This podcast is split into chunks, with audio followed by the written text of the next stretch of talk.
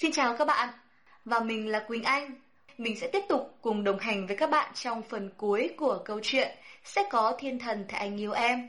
Câu chuyện sẽ kết thúc như thế nào? Các nhân vật của chúng ta sẽ có kết cục ra sao? Các bạn có tò mò không?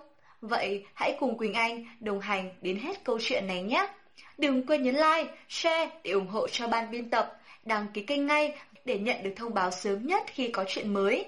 Và cuối cùng, các bạn đừng quên để lại bình luận ngay sau khi nghe xong chuyện nhé.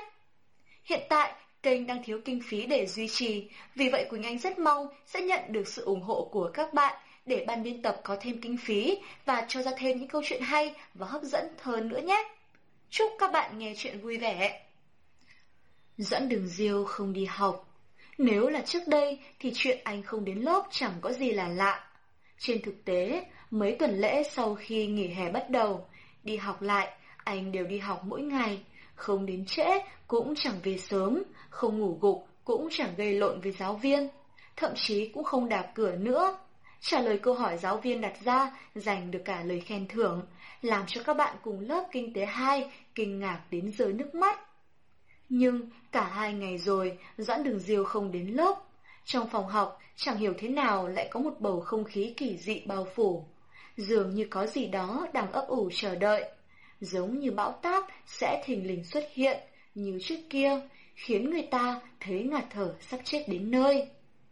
Tiết học buổi sáng đã kết thúc. Các bạn học trong lớp Kinh tế 2 đang thu dọn đồ đạc, sách vở chuẩn bị ra về. Nắm chặt cây bút trong tay, sách mở ra từ đầu đến giờ vẫn không lật tiếp. Tiểu mễ hoàn toàn không biết đã tan học. Cô thẫn thờ, ngồi nhìn lũ chim trên cây bên ngoài cửa sổ đờ đẫn. Lũ chim vỗ vỗ đôi cánh, bay vút lên bầu trời xanh. Ánh mặt trời chiếu qua tầng mây bàng bạc, khiến tiểu mễ nhìn nhói đau cả mắt. Một bóng người cao cao đứng trên lớp cô đang ngồi thẫn thờ. Cô ngây người, sau đó vui mừng quay đầu lại. Anh! Không phải. Nhãn thần do kích động mà trở nên ảm đạm. Không phải anh. Người đứng cạnh cô không phải anh mà là Trịnh Hạo Dương. Cô cúi đầu, tìm trống rỗng. Đã hai ngày nay không thấy anh rồi. Khỏe chứ? Trịnh Hạo Dương trầm giọng nói, đáy mắt đen nhưng đang cố đè nén một thứ tình cảm gì đó. Vâng. Cô trả lời, ngón tay lần lật trang sách. Em và hắn cãi nhau hả? Trịnh Hạo Dương nhìn cô chăm chú. Hả? Trịnh Hạo Dương cười khổ. Đã tự cảnh cáo mình đừng làm phiền cô ấy nữa. Cuối cùng cô cũng đâu thèm nhìn anh lấy một cái. Nhưng mấy hôm nay thấy bộ dạng cô hồn siêu phách lạc lại vẫn không có cách nào tỏ ra thờ ơ, không chút động lòng với cô được. Hôm qua, thằng nhóc dẫn đường diều gọi điện, nó muốn anh nói cho nó biết. Đột nhiên, âm thanh huyền náo ồn ào từ ngoài vọng vào lớp học. À, trời ơi, ôi! Bên ngoài phòng học giống như đang sôi sục lên. Các bạn học kinh ngạc sững sờ, không dám tin, hét lên nhỏ nhỏ. Sau đó, một số bạn nữ bắt đầu hào hứng hét vọng vào từ bên ngoài. Tiểu mễ, tiểu mễ, mau ra ngoài này. Cửa lớp học từ từ được mở ra, tiểu mễ toát mồ hôi chạy ra ngoài. Nghi ngờ, chẳng hiểu tại sao mọi người lại gào hét hưng phấn thế, giống như sắp xảy ra chuyện lớn, sao hỏa đâm vào trái đất vậy. Sau đó cô đờ người. Bên ngoài hành lang lớp học là vô số những quả bóng bay đang bay lơ lửng. Những quả bóng bay màu hồng, màu tím, màu vàng, màu cam. Những quả bóng năm màu bảy sắc đang bay lơ lửng ngoài hành lang. Mỗi quả bóng đều treo thạch trái cây. Những miếng thạch óng ánh lấp lánh dưới nắng. Màu hồng là vị dâu tây, màu tím là hương khoai môn, màu vàng là vị xoài, màu cam là vị cam. Có loại thạch trái cây, có loại thạch thịt quả, có loại thạch hình chuối tiêu, có loại thạch hình xoài. Ánh mặt trời lung linh chiếu lên những quả bóng bay. Vô số những quả bóng đang sáng lấp lóe. Thạch trái cây như thủy tinh đang phản xạ ánh sáng như trong chuyện cổ tích. Ngoài hành lang lớp học, những quả bóng mang thạch trái cây bay cao cao, thấp thấp, đáng yêu vô cùng, phảng phất như vương quốc thủy tinh trong giấc mơ. Tiểu mễ ngây dại, bước đi giữa những miếng thạch trái cây. Có lúc bị những miếng thạch va vào trán vào mũi. Cô bước ra từng hành lang, dài hút mắt. Trong không trung, vô số bóng bay và thạch trái cây. Nhưng sân rộng, bên ngoài phòng học lại có một trái tim cực lớn. Một trái tim kết bằng vô số thạch trái cây màu hồng trên những giá gỗ mặt thành. Vừa đúng lúc, ánh nắng ban trưa rực rỡ nhất, những tia nắng chiếu lung linh lấp lánh trên trái tim bằng trái cây. Ánh nắng vàng rực, thạch trái cây màu hồng trong suốt, hoàn mỹ như câu chuyện cổ tích trong truyền thuyết. Mà Doãn Đường Diêu là hoàng tử trong câu chuyện cổ tích đó.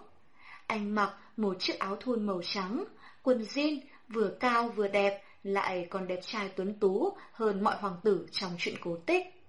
Hoàng tử lặng lẽ ngắm nhìn công chúa đang ngây người, bước đi từ xa.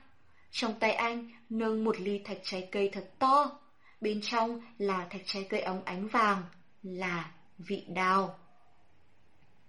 Ánh mặt trời hôm đó vô cùng chói mắt, xuyên qua những tán lá um tùm. Ngàn vạn tia nắng chiếu lấp lóa trên người cô gái mặc váy trắng. Cô đứng trên bậc thang bên ngoài tòa nhà giảng đường, váy trắng mong manh, phẳng phất như đôi cánh của thiên sứ. Cô đờ đẫn đứng đó, đờ đẫn ngắm nhìn vô số những thạch trái cây, giống như đang ngây dại trong thế giới của thạch trái cây vậy. Mồ môi dần dần tái mét. Trong tiếng hò reo kinh ngạc của các bạn nữ, Doan Đường Diêu chậm chậm bước về phía cô. Các bạn đang đứng xem giạt ra thành một con đường. Trời đất, chính là hoàng tử trong chuyện cổ tích sẽ bước đến bên công chúa như thế đó. Doãn đường diêu bước về phía tiểu mễ, trong mắt anh chỉ có cô. Trong sự nín thở, lặng phất của đám đông, Doãn đường diêu đi qua sân rộng, đi qua những bậc đá cầu thang, bước đến trước mặt tiểu mễ. Bậc thang cao cao, Doãn đường diêu đứng trước tiểu mễ, thấp hơn một bậc thang, anh ngắm nhìn cô. Tán cây xanh khẽ reo lên xào xạc, thạch trái cây trong suốt, bên trong là một đào tươi mới trong veo. Dưới ánh mặt trời, ly thạch trái cây dường như đang chuyển động trong nắng. Là thạch trái cây phải không? Anh nhẹ nhàng hỏi. Anh kéo tay cô, đặt ly thạch vào giữa lòng bàn tay cô. Thì ra, thứ cô thích chỉ là thạch trái cây, thích nhất là thạch vị đào. Khi anh rốt cuộc cũng nghe được từ Trịnh Hạo Dương, trong tim lại càng có một sự thất lạc sâu sắc hơn. Vốn cho rằng chỉ có anh chàng kia mới biết được cô thích ăn món gì nhất. Cô không muốn chia sẻ thêm với bất cứ ai. Vậy nên mới không muốn nói cho anh nghe. Thế mà đến cả Trịnh Hạo Dương cũng biết. Có phải tất cả mọi người đều biết, người duy nhất không biết chính là anh không? Tay tiểu mễ lạnh cóng, ánh mắt cô trống rỗng nhìn vào ly thạch vị đào trên tay ngón tay từ từ nắm chặt lại. Trong ly thạch như có hơi lạnh băng xuyên thấu qua tay cô. Máu trong người cô như bị đông cứng lại, dần dần, dần dần cô bắt đầu run rẩy. Doãn đường diêu kinh sợ. Thời khắc đặt ly thạch vào tay cô, tất cả dường như đã sai rồi, giống như trong cơn ác mộng. Tiểu mễ run bần bật đến nỗi như trong một khoảnh khắc thôi sẽ chết ngay. Môi tái mét, trắng bệch đến mức cảm giác máu sẽ chảy ra tức thì. Cô run rẩy, run rẩy không ngừng. Cơn run rẩy ấy giống như bị một nỗi đau cực kỳ lớn xuyên thấu qua người. Doãn đường diêu đột nhiên sợ rằng tiểu mễ sẽ trượt ngã từ bậc cầu thang xuống. Anh vội ôm chặt lấy cô, đang run lẩy bẩy, khẩn trương gọi nhỏ nhỏ. Sai rồi sao? Thứ em thích ăn nhất, không phải là thạch sao? Những tàn lá rậm rạp, trong ánh nắng mùa thu, khua động xào xạc, thạch trái cây. Trong bàn tay nắm thật chặt, rìa sắc cứng của ly thủy tinh như con dao cứa vào thịt cô, cứa thật sâu vào lòng bàn tay cô. Nhưng chẳng thấy đau, chỉ thấy lạnh, cái lạnh ngược trời ngược đất. Kế bên tấm biển chạm xe vào buổi sáng sớm, một chàng trai áo sơ mi trắng khoác một túi ba lô to, im lặng ngắm nhìn con đường ngựa xe như nước trước mặt. Ánh ban mai đầu tiên ló dạng dần dần, phủ lên gương mặt hiền hòa của anh. Đợi lâu quá rồi. Cô gái tóc ngắn, ngáp một cái, kéo tay trái của anh, chán trường lắc qua lắc lại. Cái xe 562 chết tiệt này, cứ đợi, đợi rồi đợi, đợi tới bây giờ, vẫn chưa thấy đến. Chàng trai đưa tay phải lên, dịu dàng vuốt ve mái tóc ngắn của cô. Chắc là buổi sáng, người đi làm nhiều quá, nên bị kẹt xe một chút thôi. Nói xong, anh liền đưa mắt nhìn ra con đường phía trước đến xuất thần. Cuối cùng cũng đến được thành phố này. Tuy là một thành phố xa lạ, nhưng người qua người lại trước mắt cũng toàn là người lạ. Nhưng ba và anh trai đã từng sống ở đây. Họ có đi qua con đường này không? Cũng đã chờ đợi tuyến xe ở đây chưa? Thậm chí họ cũng đứng kế bên tấm biển chạm xe này chứ. Cô mở to mắt nhìn anh. Ý, lòng bàn tay anh đang đổ mồ hôi rồi kia. Bàn tay anh bao giờ cũng ấm nóng sạch sẽ, nhưng bàn nãy dường như ẩm ướt hẳn, có mồ hôi đang dịn ra từ từ. À! Thế là anh muốn rút tay về, không muốn làm ướt cô. Nhưng cô nắm chặt bàn tay anh, không chịu buông, nhìn anh không chớp mắt, hỏi. Anh đang căng thẳng lắm phải không? Hứ? Vì người thân của anh đã từng sống ở đây mà. Anh ngượng ngợp cúi đầu cười. Ừ, anh hơi căng thẳng một chút thôi. Em biết ngay mà. Cô dương dương tự đắc. Anh khẩn trương đến chạm xe lửa, chẳng ăn uống gì cả, hại người lắm đó. Cô tự tính ra mình đã ăn hai gói bánh khô, một tô mì gói, ba gói đậu phụ khô và một thanh chocolate. Anh không đói. Nói xạo, làm gì mà không đói cho được? Anh cười, vuốt vuốt mái tóc ngắn của cô. Em đói rồi à? Không phải, người ta đang lo anh, đói sẽ hại sức khỏe đó. Anh túm tay. Nhìn anh van lơn rất tội nghiệp. Cái xe rùa bò này vẫn chưa đến, chúng mình đi ăn một chút đi, được không?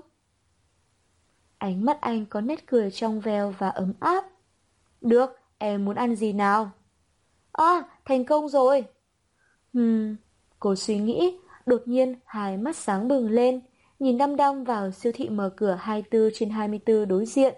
Hào hứng nói, vậy ăn món anh thích ăn nhất nhé. Hứ, ngốc là thạch trái cây đó. Anh cười, đó là thứ em thích ăn nhất mà. Món em thích nhất đương nhiên cũng là món anh thích nhất rồi. Hừm, nếu chẳng phải anh thích ăn nhất là thạch trái cây thì tại sao lần nào anh cũng dành với em? Hại em chẳng bao giờ được ăn hết một ly cả. Cô phụng phịu nói, đau khổ vì lần nào ly thạch trái cây vị đào cô thích ăn nhất cũ cũng bị anh sới mất một miếng. Anh không nhịn nổi cười, ánh mắt tràn đầy nét cười. Thật là thích chơi xỏ nhau mà. Rõ ràng lần nào cô cũng lén lút ăn một mình, xấu xa quá, mới miễn cưỡng cho anh nếm một tí. Còn đường rộng rãi, xe cộ ngược xuôi. Những người bộ hành vội vã vừa đi, vừa lật xem báo buổi sáng đang cầm trong tay. Cửa kính siêu thị bị ánh sáng phản chiếu chói cả mắt. Cô gái đứng ven đường, tay nâng thật cao một ly thạch trái cây siêu lớn, ngước nhìn mặt trời. Thạch trái cây đông lạnh, lấp lánh tươi mới. Ánh nắng chuyển động trong ly trong veo. Chàng trai mặc áo sơ mi trắng, một tay xách ba lô, một tay nhẹ nhàng ôm cô gái. Không để những người đi qua lại đụng vào cô.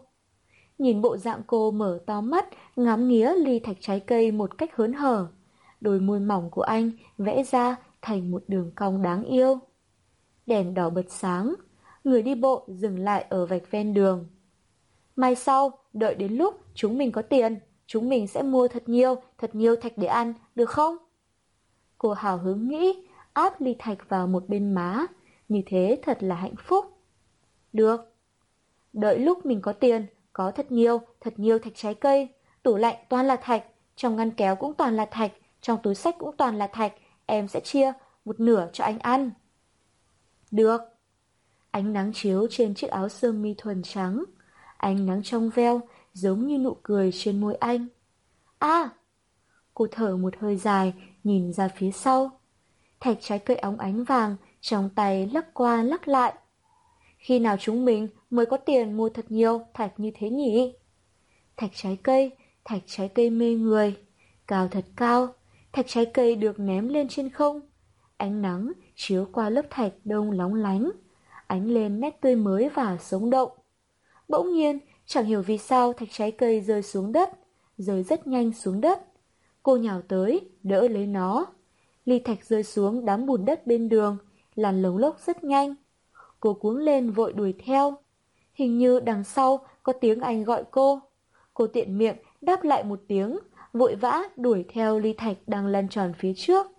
Thạch trái cây vẫn lăn rất nhanh. Cô đuổi theo, vươn tay ra, định tóm lấy nó. Nhưng mà, có gì đó không đúng rồi. Có một bóng đen kinh dị, kèn kết lao tới rất nhanh. Bánh xe cực lớn, tiếng thắng xe chói tai, bóng đen của xe cực lớn phủ trùm. Cô đỡ đẫn, ngã bể xuống đất, ngây người. Hình như có một sức mạnh rất lớn để cô văng ra, nhìn không rõ, chỉ ngửi thấy mùi xả bông thơm nhẹ nhẹ. Mùi vị này quen thuộc lắm. Bóng màu trắng đang bay như cánh diều trong gió cũng rất đỗi quen thuộc. Ánh lên trong bầu trời xanh. Áo sơ mi trắng nhẹ nhàng bay lượn, giống như một áng mây nhẹ nhàng trôi lơ lửng trong không trung bao la. Đường bay của cánh diều màu trắng ấy như là một chuỗi máu tươi, tí tách, tí tách.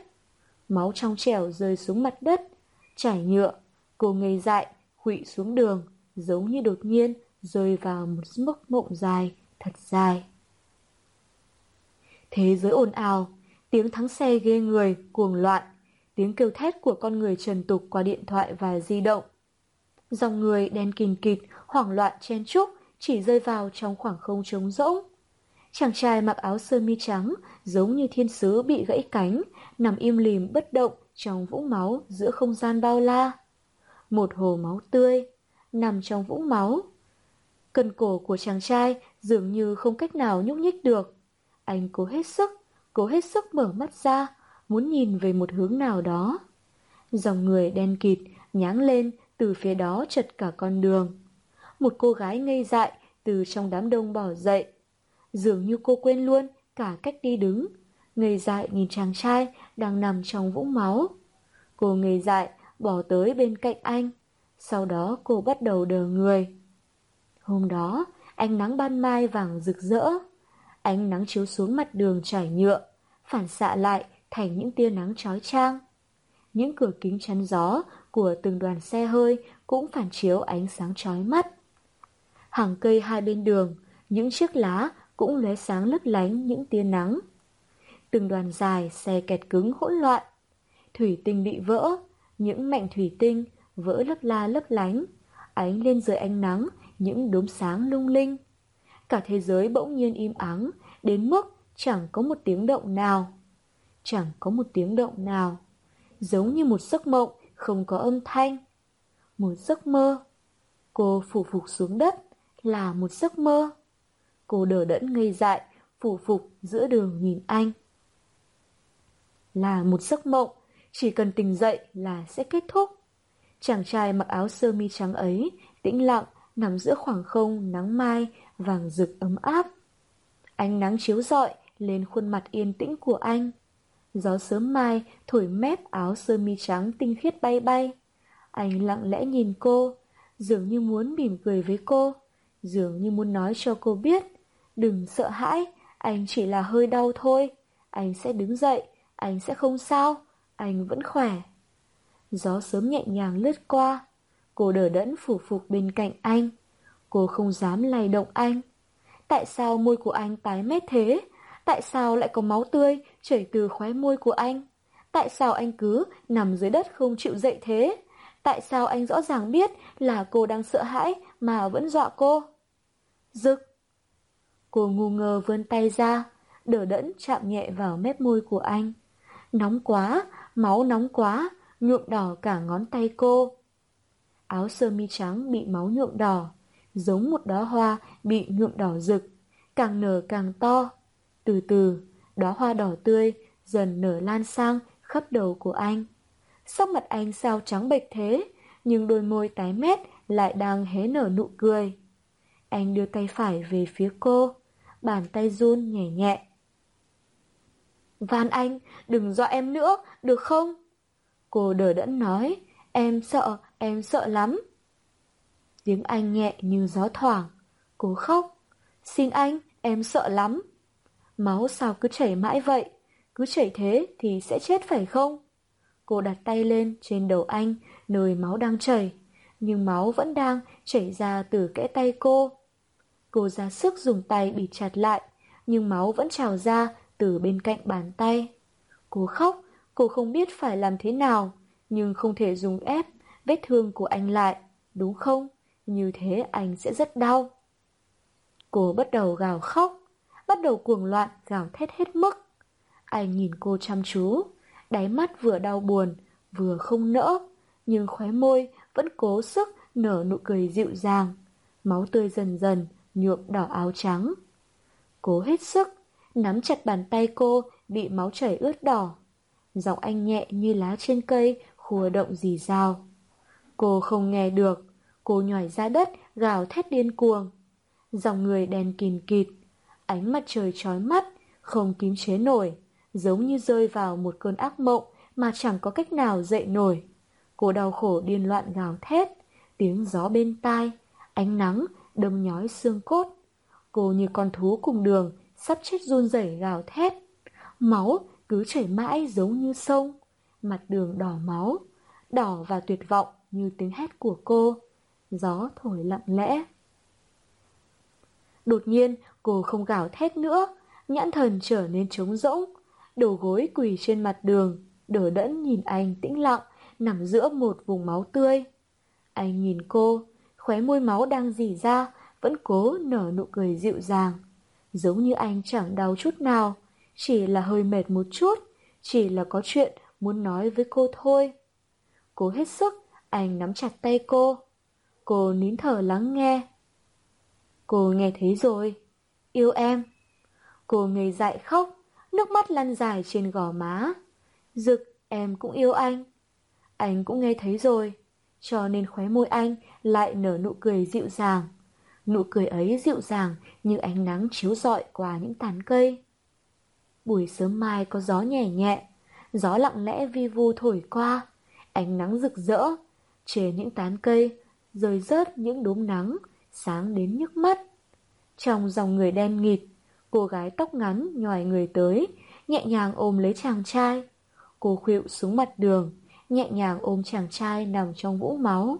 Cô nhẹ nhàng vuốt ve gò má anh, rất nhỏ nhẹ. Mọi người đang hoảng loạn xung quanh, không thể nghe thấy rõ cô đang nói những gì. Đầu chàng trai run nhẹ nhẹ. Nằm trong vòng tay của cô, anh bắt đầu ho nhẹ. Trong máu tươi có cả bọt trào ra bên khóe miệng. Môi anh run nhẹ nhẹ, nhưng lại không hề nghe thấy gì.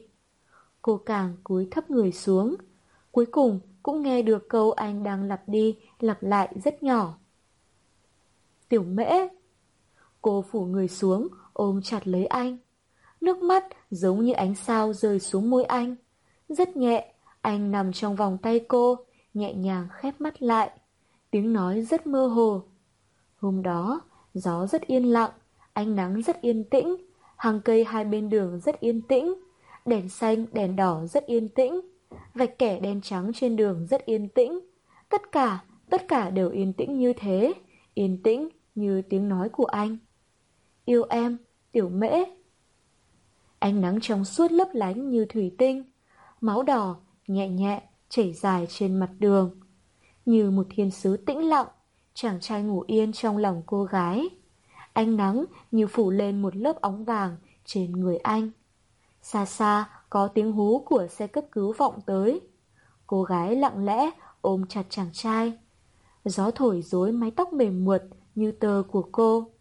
Mép váy trắng ướt đẫm máu tươi chảy trên đường. Thế giới yên tĩnh đến mức chẳng còn âm thanh từ lúc ấy nữa. Bậc thang cao cao, ánh nắng chói trang nhức mắt giống y như ngày hôm đó. Cũng là những tán lá màu xanh, lá cây cũng đang khua động xào xạc thạch trái cây trong suốt, thạch trái cây trong mộng ảo, thạch trái cây trong ánh nắng phản chiếu lóa mắt. Toàn thế giới khắp nơi đều là thạch trái cây lấp lánh đang bay lơ lửng. Bóng bóng năm màu bảy sắc tuyệt đẹp, thạch trái cây tuyệt đẹp. Một thế giới khiến con người phải xoay mòng mòng đến chóng mặt hoa mắt. Cô gái đứng trên bậc thang trắng bệch như màu trắng của chiếc váy cô đang mặc. Thạch trái cây vị đào, vàng rực rỡ, bị nắm chặt cứng trong lòng bàn tay cô. Không nghe thấy Doãn Đường Diêu đang kinh hãi lay gọi, không nghe thấy tiếng ồn ào trên sân trường. Cả thế giới yên tĩnh như chẳng hề có chút âm thanh nhỏ nào. Yên tĩnh đến như một giấc mộng mãi mãi không thể tỉnh dậy. Tí tách, tí tách. Ngoài cửa sổ mưa bay bay. Cơn mưa mùa thu mang theo mùi vị của sự yên tĩnh. Tí tách, tí tách. Mưa rơi trên những phiến lá xanh mùa cây. Tí tách, tí tách. Mưa lại nương theo mép lá rơi xuống mặt đất. Trong phòng y tế, tiểu mễ yên lặng nằm trên giường bệnh. Sắc mặt cô tái nhợt, màu môi nhạt đến mức như chẳng có giọt máu nào. Rèm mi cong dài, trong cơn hôn mê, chốc chốc lại run lên. Dịch thể trong bình treo trên đầu giường lặng lẽ truyền vào cổ tay phải cô. Trên cổ tay có một vết sẹo mờ mờ. Doãn đường diêu phủ phục bên giường bệnh. Hai tay anh ấp tay trái cô. Hình bóng cô độc, trong phòng hơi u ám. Bóng anh dần dần ngả dài trên mặt đất. Lòng bàn tay trái cô vẫn nắm chặt tay và trong bàn tay ấy ly thạch trái cây vị đào đang bị cô siết chặt. Những ngón tay yếu ớt nắm chặt nó. Dù thế nào đi nữa, cũng chẳng thể lấy nó ra khỏi tay cô. Thế là anh nắm chặt tay cô, để cô có thể không cần cố sức như thế. Để cô trong cơn mê man, không nấc lên những tiếng khóc bi thương run rẩy nữa. Không biết đã bao lâu. Ngón tay cô trong tay anh khẽ nhích nhích. Dường như cùng lúc ấy, anh nín thở, ngẩng đầu nhìn cô. Lông mi cô run run, rất chậm, rất chậm. Cô mở mắt ra. Trong mắt là một khoảng không trống rỗng và mờ mịt. Giống như đối với tất cả những việc xảy ra, cô không hề hay biết gì hết. Tiểu mễ! Anh thấp giọng gọi cô. Tay anh nắm chặt tay cô hơn. Cô rên rỉ, đau đớn trao mày thân người như con thú nhỏ co rúm lại, cố rút tay ra khỏi tay anh. Doãn đường diều vội buông ra. Anh làm em đau phải không? Giống như cô căn bản chẳng nghe thấy anh đang nói gì, chỉ nhìn đờ đẫn lên trần nhà của phòng y tế, đờ đẫn như đang suy nghĩ việc gì đó. Sau đó, cô thẫn thờ đưa tay trái lên, ngây dại nhìn thạch trái cây trong lòng bàn tay. Thạch trái cây trong căn phòng y tế mờ tối vẫn trong suốt long lanh. Rất lâu sau, cô nhìn thạch trái cây trong tay, nhẹ nhàng mỉm cười. Anh có biết không? Sao? Thạch trái cây rất ngon. Cô nhẹ nhàng hé nở nụ cười thuần khiết như trẻ con. Doãn đường diêu ngây người.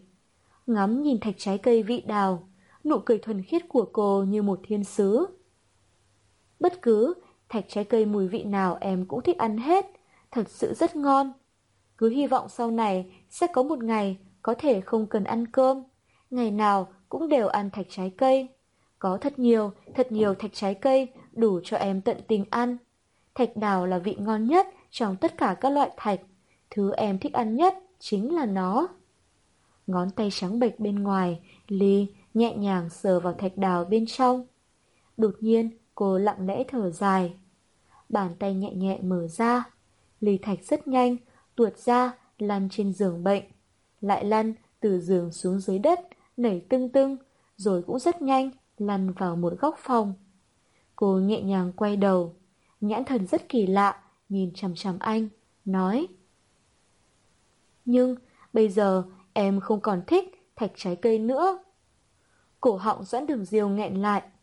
Anh có biết vì sao không? Anh không nói được gì. Em à. Ánh mắt cô như nhìn xuyên qua người anh, dõi đến một nơi xa xăm nào đó, nói như trong cơn mơ. Em dục thạch trái cây, hại chết một người rồi. tiểu mễ. Anh gào nhỏ, muốn ngắt lời cô. Em hại chết anh ấy. Nằm trên giường bệnh trắng như tuyết, giọng tiểu mễ nhỏ nhẹ đến như mưa rơi trên lá ngoài cửa sổ. Anh có biết em yêu anh ấy đến mức nào không? Cả thế giới này, người em yêu nhất chính là anh ấy. Nhưng mà, chỉ vì thạch trái cây, em đã hại chết anh ấy. Đủ rồi! Doãn đường diêu đứng phát dậy, lưng ưỡn thẳng cứng đờ. Giọng của cô rất nhẹ, rất nhẹ. Anh không biết đâu, em hối hận biết bao nhiêu. Anh ấy đã đến nơi này. có thể rất nhanh, anh ấy sẽ phát hiện ra ba và anh trai anh ấy thật ra vẫn còn sống. Thật ra anh ấy sẽ có được hạnh phúc thật nhanh chóng. Anh ấy đã được học lên nghiên cứu sinh. Anh ấy hoàn mỹ, ưu tú như mọi thiên sứ khác. Nhưng mà em dùng một ly thạch trái cây hại chết anh ấy. Cô không hề rơi lệ. Trong đáy mắt chỉ là một khoảng trống rỗng và mờ mịt. Tại sao em lại thích ăn thạch trái cây trước? Em không thích ăn nữa, thật sự không còn thích ăn nữa. Nhưng tại sao, cho dù em không thích ăn nữa, anh ấy cũng không quay về? Đừng nói nữa. Trong cổ họng Doãn Đường Diêu cứ từng đợt nóng rực như lửa, lại từng đợt lạnh cứng như băng. Anh nhắm nghiền mắt, thân hình cô độc nhưng cứng lạnh. Cứ như vậy, cứ như vậy.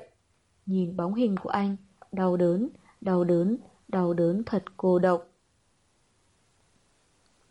Nhưng... Sau đó, bỗng nhiên, anh nhào đến, nắm lấy vai cô lắc mạnh, để cho những ký ức của cô về người khác sẽ bị lắc rơi hết.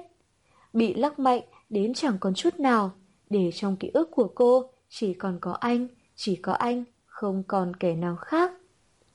Nhưng cô giống như một con búp bê giấy nằm lặng lẽ yên tĩnh ở đó, như chỉ cần có một cơn gió thổi qua, cô sẽ rách toạc ra, hoàn toàn sẽ rách toạc. Em đang đau lòng vì anh ta sao? Cổ họng, thít nghẹt đau đớn, lại thốt ra câu nói này. Doãn đường diêu câm lặng, bật cười khan. Điều anh vốn muốn nói là anh sẽ không để ý đến quá khứ của cô nữa, là anh sai rồi. Anh không nên cứng đầu như con nít thế. Anh không nên chẳng biết tự lượng sức mình mà đòi hỏi được biết tất cả những chuyện liên quan đến cô. Nhưng cuối cùng bật ra khỏi miệng lại là câu nói đáng buồn cười này. Tiểu mễ nhãn thần trống rỗng nhìn mãi lên trần nhà. Em... Giọng nói của anh bỗng nhiên hơi nghẹn lại, ngừng một chút, giọng đã trở lại lạnh lùng, giống như vừa nãy chỉ là ảo giác. Rất yêu anh ta phải không? Cô không trả lời. Dường như cô chẳng nghe thấy gì cả. Nhưng chậm chậm, những giọt lệ từ khóe mắt cô chậm chậm chảy dài, rơi xuống trước gối đầu trắng như tuyết, loang thành một khoảng ướt đẫm. Đã yêu anh ta như thế, tại sao không chết đi? Doãn đường diều mím chặt môi. Yêu anh ta sâu sắc như thế, vậy em phải chết cùng anh ta mới phải. Tại sao, tại sao em không chết đi? Cô nhắm nghiền đôi mắt. Nước mắt từ rèm mi rơi tí tách xuống gối. Người cô bắt đầu run rẩy, run rẩy từng đợt không ngừng. Doãn đường diều cúi thấp đầu, dùng tay lau nước mắt trên mặt cô. Nhìn những giọt nước mắt trong veo đó, anh nắm chặt tay lại, chặt đến trắng bệch ra. Em đã yêu anh ta như thế, vậy thì anh là gì hả? Trên giường bệnh trắng như tuyết, cô run rẩy như một con thú sắp chết. Trong tim em, rốt cuộc tôi là gì hả? Anh tung lấy cầm cô, ngón tay cứng đờ đến nỗi như không cách nào kiềm chế nổi sức mạnh của bản thân. Em nói tôi không cần giống anh ta. Em nói muốn tôi quay trở về con người ban đầu. Em nói em thích tôi. Nhưng những gì mà em thấy trên người tôi rốt cuộc là tôi hay là anh ta? Trong sự ghen tuông mạnh mẽ, Doãn đường diều bóp chặt cầm cô hơn. Môi cô bị ánh bóp chặt đến dầu cả da. Nước mắt rơi xuống ướt cả lòng bàn tay anh. Anh muốn khiến cô đau để tỉnh ra, chỉ có thể nhìn anh. Nhìn thật rõ người ở bên cạnh cô là anh chứ không phải là cái người đã chết rồi kia. Nói đi, tối rốt cuộc là gì hả? Nước mắt rơi ướt đẫm gối đầu. Sắc mặt tiểu mễ trắng bệch như tờ giấy, nước mắt động trên hàng mi lóng lánh. Rất chậm, cô từ từ mở mắt, nhìn Doãn Đường Diêu, thân hình cứng lạnh như băng, đứng bên giường. Trong mắt đen nhánh, lặng lẽ nhìn anh, lặng lẽ, trống rỗng, cứ nhìn anh thôi. Phòng y tế yên tĩnh như thế, tí tách, tí tách. Tiếng mưa rơi trong suốt, nước mắt như dòng suối nhỏ lặng lẽ tràn ra hai bên gò má. Cô trống rỗng, mơ hồ nhìn anh. Một đợt giá lạnh có thể đánh mất đi toàn bộ sức mạnh trong cuộc đời đã cướp đi toàn bộ sức lực của Doãn Đường Diêu. Cơn thịnh nộ và đố kỵ của anh đột nhiên biến mất hết. Trong ánh mắt của cô, toàn thân anh đều cảm nhận thấy một sự sợ hãi. Sợ hãi câu trả lời của cô sẽ đẩy anh rơi xuống địa ngục không đáy, sau đó sẽ phải mãi mãi ở lại nơi đó. Sự cô tịch đến ngạt thở. Cô lặng lẽ hé môi tái mét. Xin lỗi. Doãn đường diêu mím chặt, thật chặt, thật chặt đôi môi của mình. Anh hít thật sâu, nắm tay buông thõng bên mình, run nhẹ nhẹ. Xin lỗi anh. Trong mắt cô rất yên tĩnh. Những giọt mưa đọng trên lá cây trong suốt lấp lánh, rơi xuống đất không một tiếng động. Những gì anh vừa nói, em không nghe thấy gì.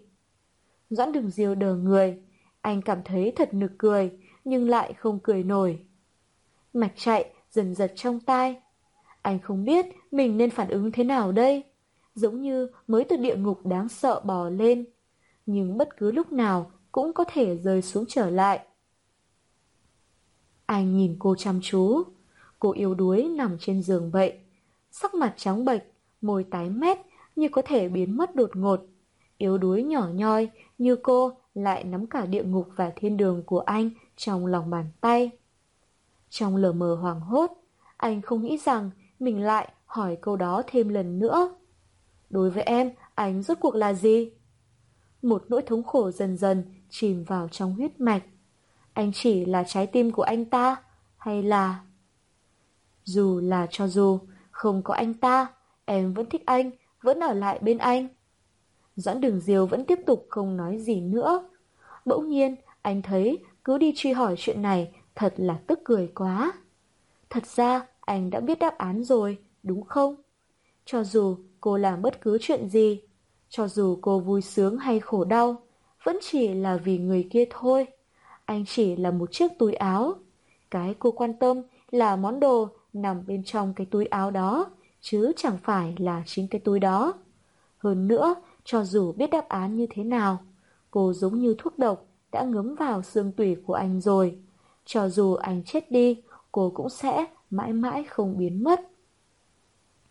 Nhưng mà, anh phát hiện ra mình đang nín thở, chờ nghe câu trả lời của cô. Ngoài cửa sổ, từng vệt mưa dài bay bay, lá cây khẽ reo lên xào xạc. Tất cả đều yên lặng như thế. Cô nằm trên giường bệnh, cũng yên lặng nhìn anh. Trong mắt trong suốt phân minh, lặng lẽ nhìn anh, rất lâu. Cô nói với anh, em không biết. Doãn đường diêu nhẹ nhẹ thở ra, trái tim đau đớn nhức nhối. Nhưng máu huyết ngưng động trong người lại bắt đầu dần lưu thông trở lại.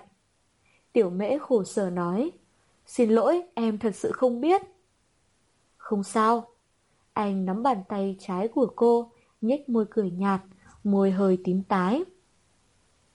Là anh đã hỏi sai. Nhìn nụ cười của anh, tim cô từng đợt cứ nhói lên đau buốt. Nghĩ ngợi rất lâu, cô cắn chặt môi. Em không cách nào phân ra rõ, em cũng không muốn xác định rõ phần nào là Dực, phần nào là anh. Anh nhìn cô. Cô cười khổ não, tệ hại quá phải không?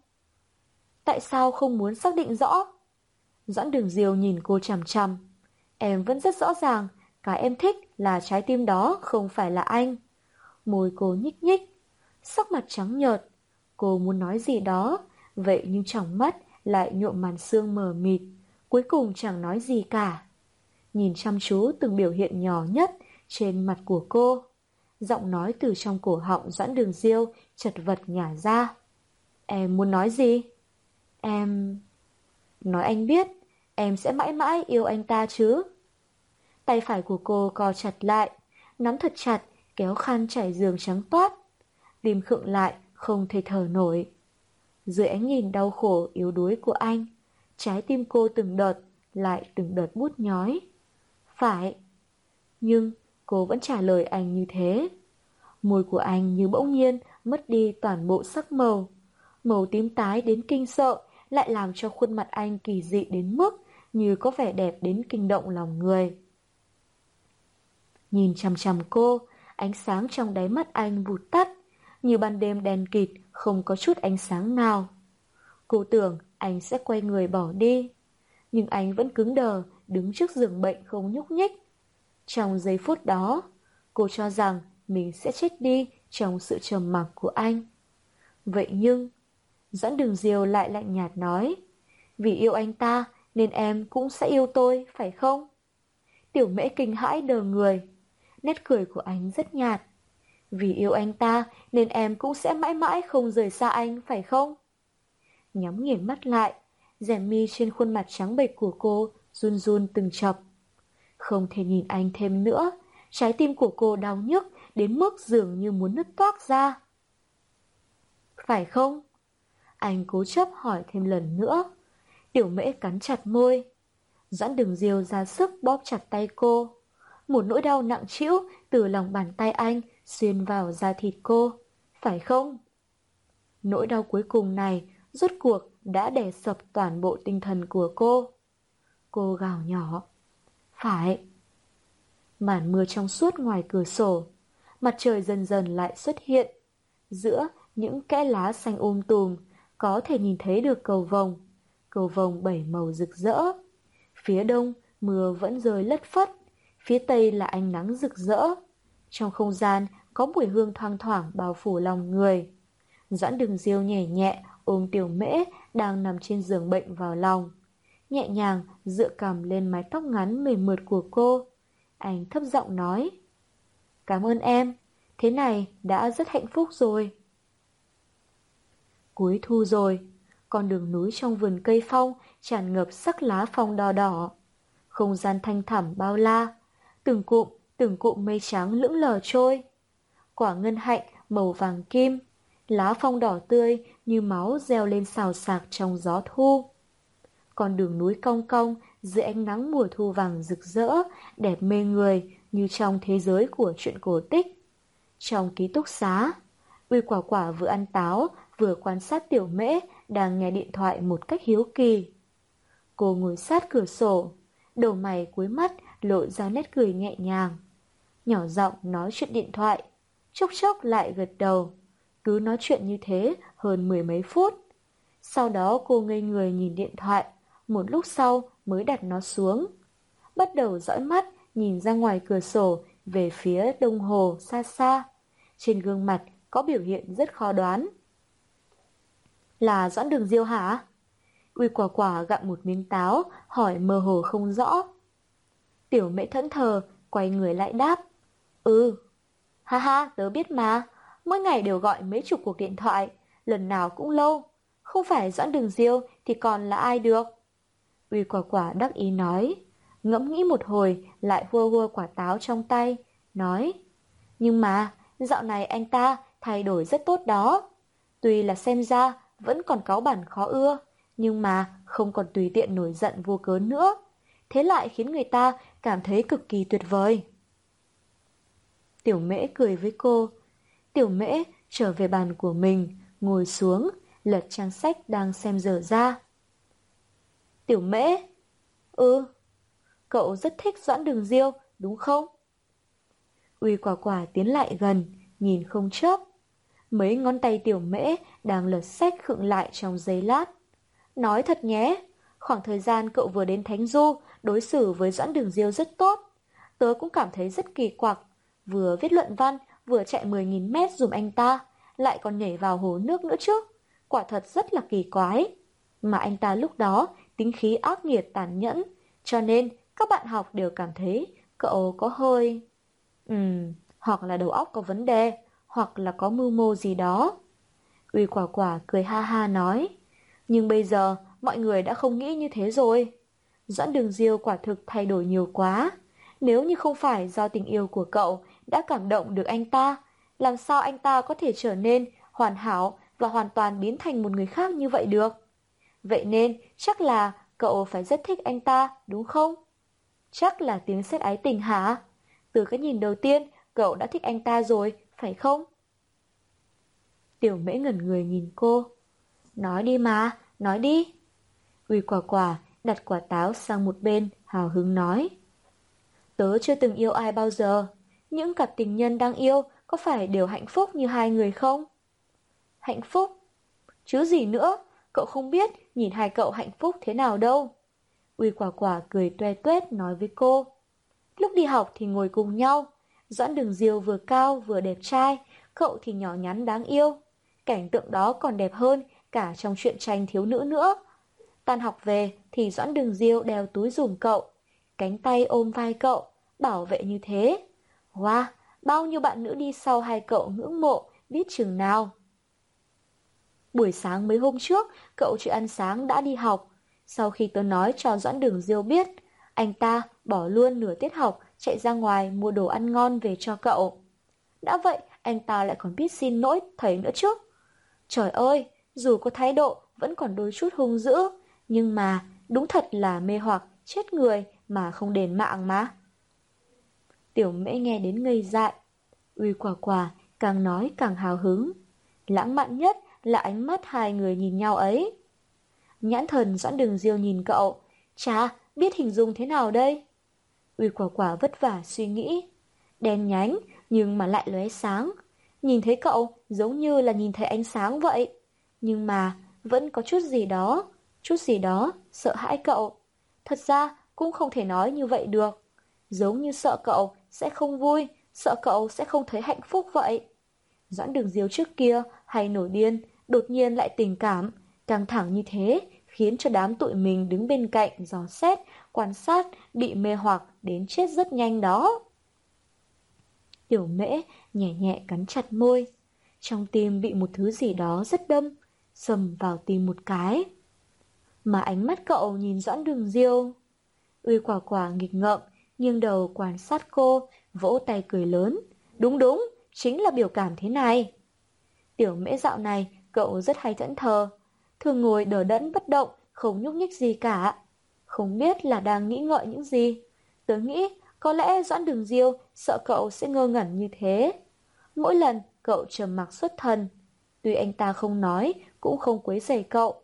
Nhưng giống như ngửi thấy một mùi vị đau khổ từ người anh ta toát ra ấy. Tại sao trước giờ cô lại không hề để ý đến điều đó? Nhưng mỗi khi cậu nhìn Doãn Đường Diêu thì lại khác. Uy quả quả nhặt lại quả táo, tiếp tục ăn. Nhãn thần của cậu vẫn rất dịu dàng. Ừ, vô cùng dịu dàng. Dịu dàng như thế, cậu sẽ sẵn sàng làm bất cứ điều gì chỉ để cho Doãn Đường Diêu vui vậy đó. Đúng thế, chính là biểu hiện của cậu lúc ấy. Tớ... Ha ha, cậu quá yêu Doãn Đường Diêu rồi phải không? Uy quả quả dương dương đắc ý, phát ra cử chỉ, giống như, tớ biết ngay mà. May là Doãn Đường Diêu cũng yêu cậu, chết đi sống lại, chứ nếu không, cậu lại mất công toi rồi. Tiểu mễ cúi đầu, gió ngoài cửa sổ thổi vào nhẹ nhàng, lật bay những trang sách. Trái tim cô dường như cũng bị thổi đến lay động. Một cảm giác chua xót, cùng cực, lấp đầy trí óc. Đồng hồ mờ mờ ảo ảo, bên ngoài tòa nhà ký túc. Nước hồ xanh trong và màu trời xanh trong liền lại thành một giải. Nhưng tại sao cậu có vẻ không được vui nhỉ? Uy quả quả tò mò quan sát cô, nhíu mày. Cậu yêu Doãn Đường Diêu, Doãn Đường Diêu cũng yêu cậu. Thế thì đáng lẽ cậu phải vui mới đúng chứ? Vì sao cậu vẫn hay đờ đẫn xuất thần thế? Tiểu mễ không biết nên nói thế nào. Ý, có phải là vì sinh nhật không? Quả quả nhím to mắt. Sinh nhật? Ừ, ngày kia chẳng phải là sinh nhật của cậu sao? Ồ, tiểu mễ vuốt vuốt tóc, ngượng nghịu cười. Ừ nhỉ. Cậu đang lo, Doãn Đường Diêu sẽ quên, không chúc mừng cậu, lại ngại nhắc anh ta chứ gì. Không phải đâu, tớ... Yên tâm đi, Uy quả quả ra sức an ủi cô. Tuy là trước kia, Doãn Đường Diêu rất đỉnh đoảng, nhưng tớ thấy anh ta sẽ không thể nào quên sinh nhật của cậu đâu.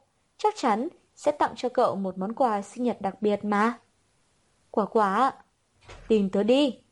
Uy quả quả vỗ vỗ vào tay cô thật mạnh, tràn đầy tự tin nói thế. Căn bản không cho cô có cơ hội nói lời nào. Thế là tiểu mễ cũng không nói nữa. Cô mỉm cười ngồi bên bàn, nghe uy quả quả phấn khích, hào hứng phân tích và dự đoán đủ thứ những chuyện lãng mạn có thể xảy ra. Trong ký túc đầy ắp tiếng cười nói náo nhiệt vui vẻ. Ngoài cửa sổ ký túc là đông hồ, nối liền với chân trời. Nước đông hồ trong cơn gió cuối thu nhẹ nhẹ gợn lên những đợt sóng lăn tăn. Một đêm cuối thu. Ra khỏi cửa lăng ba, vườn trường Thánh Du là một con đường rộng rãi thoáng mát. Đèn hai bên đường đã được bật sáng. Phía nam con đường có rất nhiều cửa hàng, đèn đuốc trên các cửa hiệu lung linh, rực rỡ trong đêm tối. Phía bắc con đường là đông hồ. Ánh trăng nhẹ nhàng dài khắp mặt hồ gợn sóng. Vô số ngọn đèn đường chiếu xuống mặt nước, giống như vô số những ánh sao sáng lấp lánh. Gió đêm nhẹ nhẹ lướt qua trên mặt hồ. Uy quả quả như đang bị một lời nguyền cực mạnh, ểm vào người. Ánh mắt cô nhìn đăm đăm không chớp, đỡ đẫn đứng bên đồng hồ, có đến mười mấy phút. Cho đến lúc thanh viễn. Và mãi về sau, cho đến lúc thành viện, đến bên vỗ vào vai cô, cô mới à một tiếng giật mình sực tỉnh. Uy quả quả đã tưởng tượng ra rất nhiều điều. Kịch bản liên quan đến chuyện Doãn Đường Diêu sẽ mừng sinh nhật tiểu mễ như thế nào. Nhưng cô chưa hề nghĩ tới cảnh tượng như thế này bao giờ. Ánh nến, ánh nến nhẹ nhàng lay động. Vô số những ánh nến lung linh. Vào mùa hạ, để thuận tiện cho học sinh trường Thánh Du bơi lội và hóng mát, người ta đã cho dựng bàn đá bên đông hồ. Một chiếc bàn đá mặt vuông to khoảng mười mấy mét vuông. Từ đó nhìn ra tứ phía, có thể thấy một cây cầu nhỏ quanh co, uốn theo hồ. Trên mặt bàn đá lúc này tràn ngập những ngọn nến, ánh nến ấm áp, lóng lánh trong đêm, lung linh chiếu khắp mặt hồ. Gió đêm nhẹ nhẹ dịu dịu, ánh nến lấp lánh lung linh. Ánh sáng nến ven hồ và những đốm sao sáng trên trời liền nhau thành một dải. Lại còn có thêm ánh đèn đường, vô số những đốm sáng lấp lánh, mờ mờ ảo ảo, lung linh nhạt nhạt từ mặt hồ lóng lánh, chiếu đến mặt đất lóng lánh, dọi vào không gian. Trên sân khấu, bằng đá có một chiếc bàn đá. Trên chiếc bàn bằng đá đặt một chiếc bánh gato trái cây tuyệt đẹp. Trên sân khấu đó có mấy chiếc đôn nhỏ bằng đá. Trước ánh sáng của hàng vạn ngọn nến bao quanh, thành viện dẫn uy quả quả nãy giờ vẫn ngây người bước đến. Doãn đường diều đã đến rồi. Trong sắc đêm, anh mặc một chiếc áo sơ mi trắng. Tóc chẳng biết tự bao giờ đã nhuộm lại màu đen vì tiểu mễ vẫn chưa đến. Anh tỏ ra hơi cô độc và trầm mặc, nhưng trên gương mặt lại toát ra vẻ điển trai kỳ lạ. Uy quả quả vẫn cảm thấy, ngoài mái tóc ra, Doãn Đường Diêu còn có những điểm khác hẳn so với thường ngày. Nhưng cụ thể thế nào thì không nói ra được. Chỉ có nước dương mắt lên nhìn anh mà thôi. Di Thành cũng đến rồi. Dì mặc một bộ y phục thật dày, ngồi trên xe lăn. Thần thái rất điềm tĩnh ôn hòa. Bùi ưu đi bên cạnh để chăm sóc, nhỏ nhẹ nói chuyện với dì. Hỏi dì vài câu về tình hình sức khỏe. Thành viện chỉ đứng bên cạnh lắng nghe. Trời dần tối, tiểu mễ vẫn chưa đến. Ánh nến lay động, chiếu khắp sân khấu. Uy quả quả cảm thấy hơi buồn chồn bất an. Thật là, tiểu mễ đang làm cái gì vậy? Cô lo lắng nhìn về phía doãn đường diêu, sợ anh ta sẽ nổi giận với tiểu mễ. Nhưng ngược lại, doãn đường diêu chỉ yên lặng đứng trên sân khấu bên mặt hồ, trong bóng đêm. Áo sơ mi trắng trên người anh như một vệt sáng yếu ớt. Không tức giận, không phát điên, chỉ yên lặng đợi tiểu mễ. Có tiếng nhạc vẳng tới từ cửa hàng bên đường kia. Bài hát đó hình như là bài hát chủ cửa hàng đặc biệt yêu thích, cứ lặp đi lặp lại mãi trong đêm tối tĩnh mịch. Giọng hát rõ ràng như đang ở ngay bên tai. Lãng quên bao lâu rồi, chưa được nghe em nói với anh về câu chuyện em yêu thích nhất. Anh đã suy nghĩ rất lâu và bắt đầu lo lắng. Có phải anh đã làm điều gì sai? Em khóc nói với anh rằng chuyện cổ tích chỉ là trò lừa gạt. Anh không thể là hoàng tử của em. Doãn đường diêu lặng lẽ đứng đó, quay lưng về phía mọi người. Ánh trăng tỏa sáng, bóng hình anh cao lớn cô độc. Hình như anh đã đợi rất lâu rồi. Bởi vì đã sớm chờ đợi rất lâu cho nên mới không để ý đến chuyện phải chờ đợi thêm nữa. Không biết đến lúc nào, hình bóng doãn đường diêu như bị điều gì đó lay động. Ánh trăng nhạt nhạt, ánh nến chiếu vào ánh óng ánh. Anh quay người về phía cửa lăng ba. Chật, không biết cửa này dịch thế nào đây? dõi nhìn về phía đó, một nụ cười sáng rỡ như ánh sao xuất hiện trên môi anh. Bùi ư cũng nhìn về phía đó. Cửa lăng ba, một cô gái mặc một chiếc váy dài màu trắng, mép váy nhẹ nhẹ bay trong gió đêm. Trên đường có một chiếc xe vụt qua. Cô gái đứng bên đường, mái tóc ngắn mềm mượt như tơ, tỏ ánh sáng dịu dàng dưới những đèn đường, da thịt mỏng manh, đôi môi nhàn nhạt, nhạt. Cô nhìn về phía đồng hồ, nhưng ánh nến lấp lánh khiến ánh mắt cô cũng sáng lên như những đốm sao trên trời. Vép máy thuần trắng đang nhảy múa, cô giống như một tinh linh bầu trắng trong đêm. Nhạc từ cửa hàng ven đường vang lên. Em khóc nói với anh rằng chuyện cổ tích chỉ là trò lừa gạt, anh không thể là hoàng tử của em. Có thể em sẽ không hiểu, từ khi em nói yêu anh, bầu trời của anh ngàn vạn ngôi sao đều tỏa sáng. Tiểu mễ, uy quả quả phấn khích nhảy cẫng lên bên bờ đông hồ, ánh sao dợp trời, ánh nến ngập trời, vẫy tay với tiểu mễ. Màu đêm tuyệt đẹp, mặt hồ thoáng lướt qua cơn gió nhẹ, ánh trăng thuần khiết trong màn đêm. Trên chiếc bàn đá gấp khúc sáng lên vô số ánh nến. Ánh nến nhẹ nhẹ lay động. Chúc bạn sinh nhật vui vẻ, chúc bạn sinh nhật vui vẻ, chúc bạn sinh nhật vui vẻ. Uy quả quả, thành viện và bùi ưu vỗ tay hát. Doãn đường diêu nướng chiếc bánh sinh nhật, trên cắm đầy nến lên, đưa đến trước mặt tiểu mễ. Anh không hát, chỉ là nhìn cô thật sâu, thật chăm chú. Ánh sáng của những ngọn nến chiếu lấp lánh trong mắt anh. Di Thành ngồi trong xe lăn mỉm cười. Tiểu mễ chu môi, thổi tắt nến. Mọi người hoan hô. Uy quả quả không chờ đợi, nổi bắt tiểu mễ phải cắt bánh sinh nhật. Tiểu mễ cắt bánh chia thành từng phần cho mọi người. Uy quả quả sau khi nếm thử, hét lên khen ngon. Tiếp thêm, hai lần bánh mới ngồi xuống ghế, thở một hơi đầy thỏa mãn. Tiểu mễ, sao cậu đến trễ thế? Uy quả quả hiếu kỳ hỏi. Bọn tớ đợi cậu, có đến hơn nửa tiếng đồng hồ rồi đấy. Đang cắt bánh sinh nhật, nghe cô hỏi thế, lưng tiểu mễ đột nhiên có phần cứng lạnh. Bùi ưu nhìn tiểu mễ, trong ánh nến nhìn không rõ, nhưng trộm cũng có thể nhìn thấy rõ khóe mắt của cô vẫn còn vết nước mắt chưa kịp khô. Tim anh đau nhói, tự nhiên nhớ ra, đây chắc là sinh nhật đầu tiên cô phải trải qua một mình kể từ sau khi rực chết. Tôi nói với cô ấy là giờ này. Doãn đường diếu bước đến, ôm vai tiểu mễ, nói với mọi người. Cho nên, thật ra cô ấy đến rất đúng giờ. Tiểu mễ hơi ngây người ra.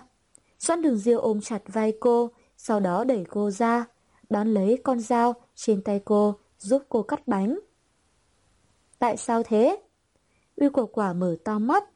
Tại sao lại phải để tiểu mễ đến trễ quá lâu như vậy? Con dao cắt bánh khựng lại giữa chừng. Vì thế này, Diêu mới có đủ thời gian để chuẩn bị chứ. Bùi ư cười chọc. Các bạn không biết đấy thôi, việc sinh nhật này Diêu rất căng thẳng.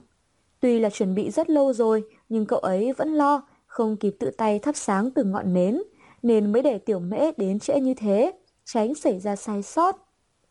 Thành viện nhìn bùi ưu, anh đang sờ sờ mũi, nét cười rất tự nhiên. Ai ra? Uy quả quả bật một tiếng kinh ngạc.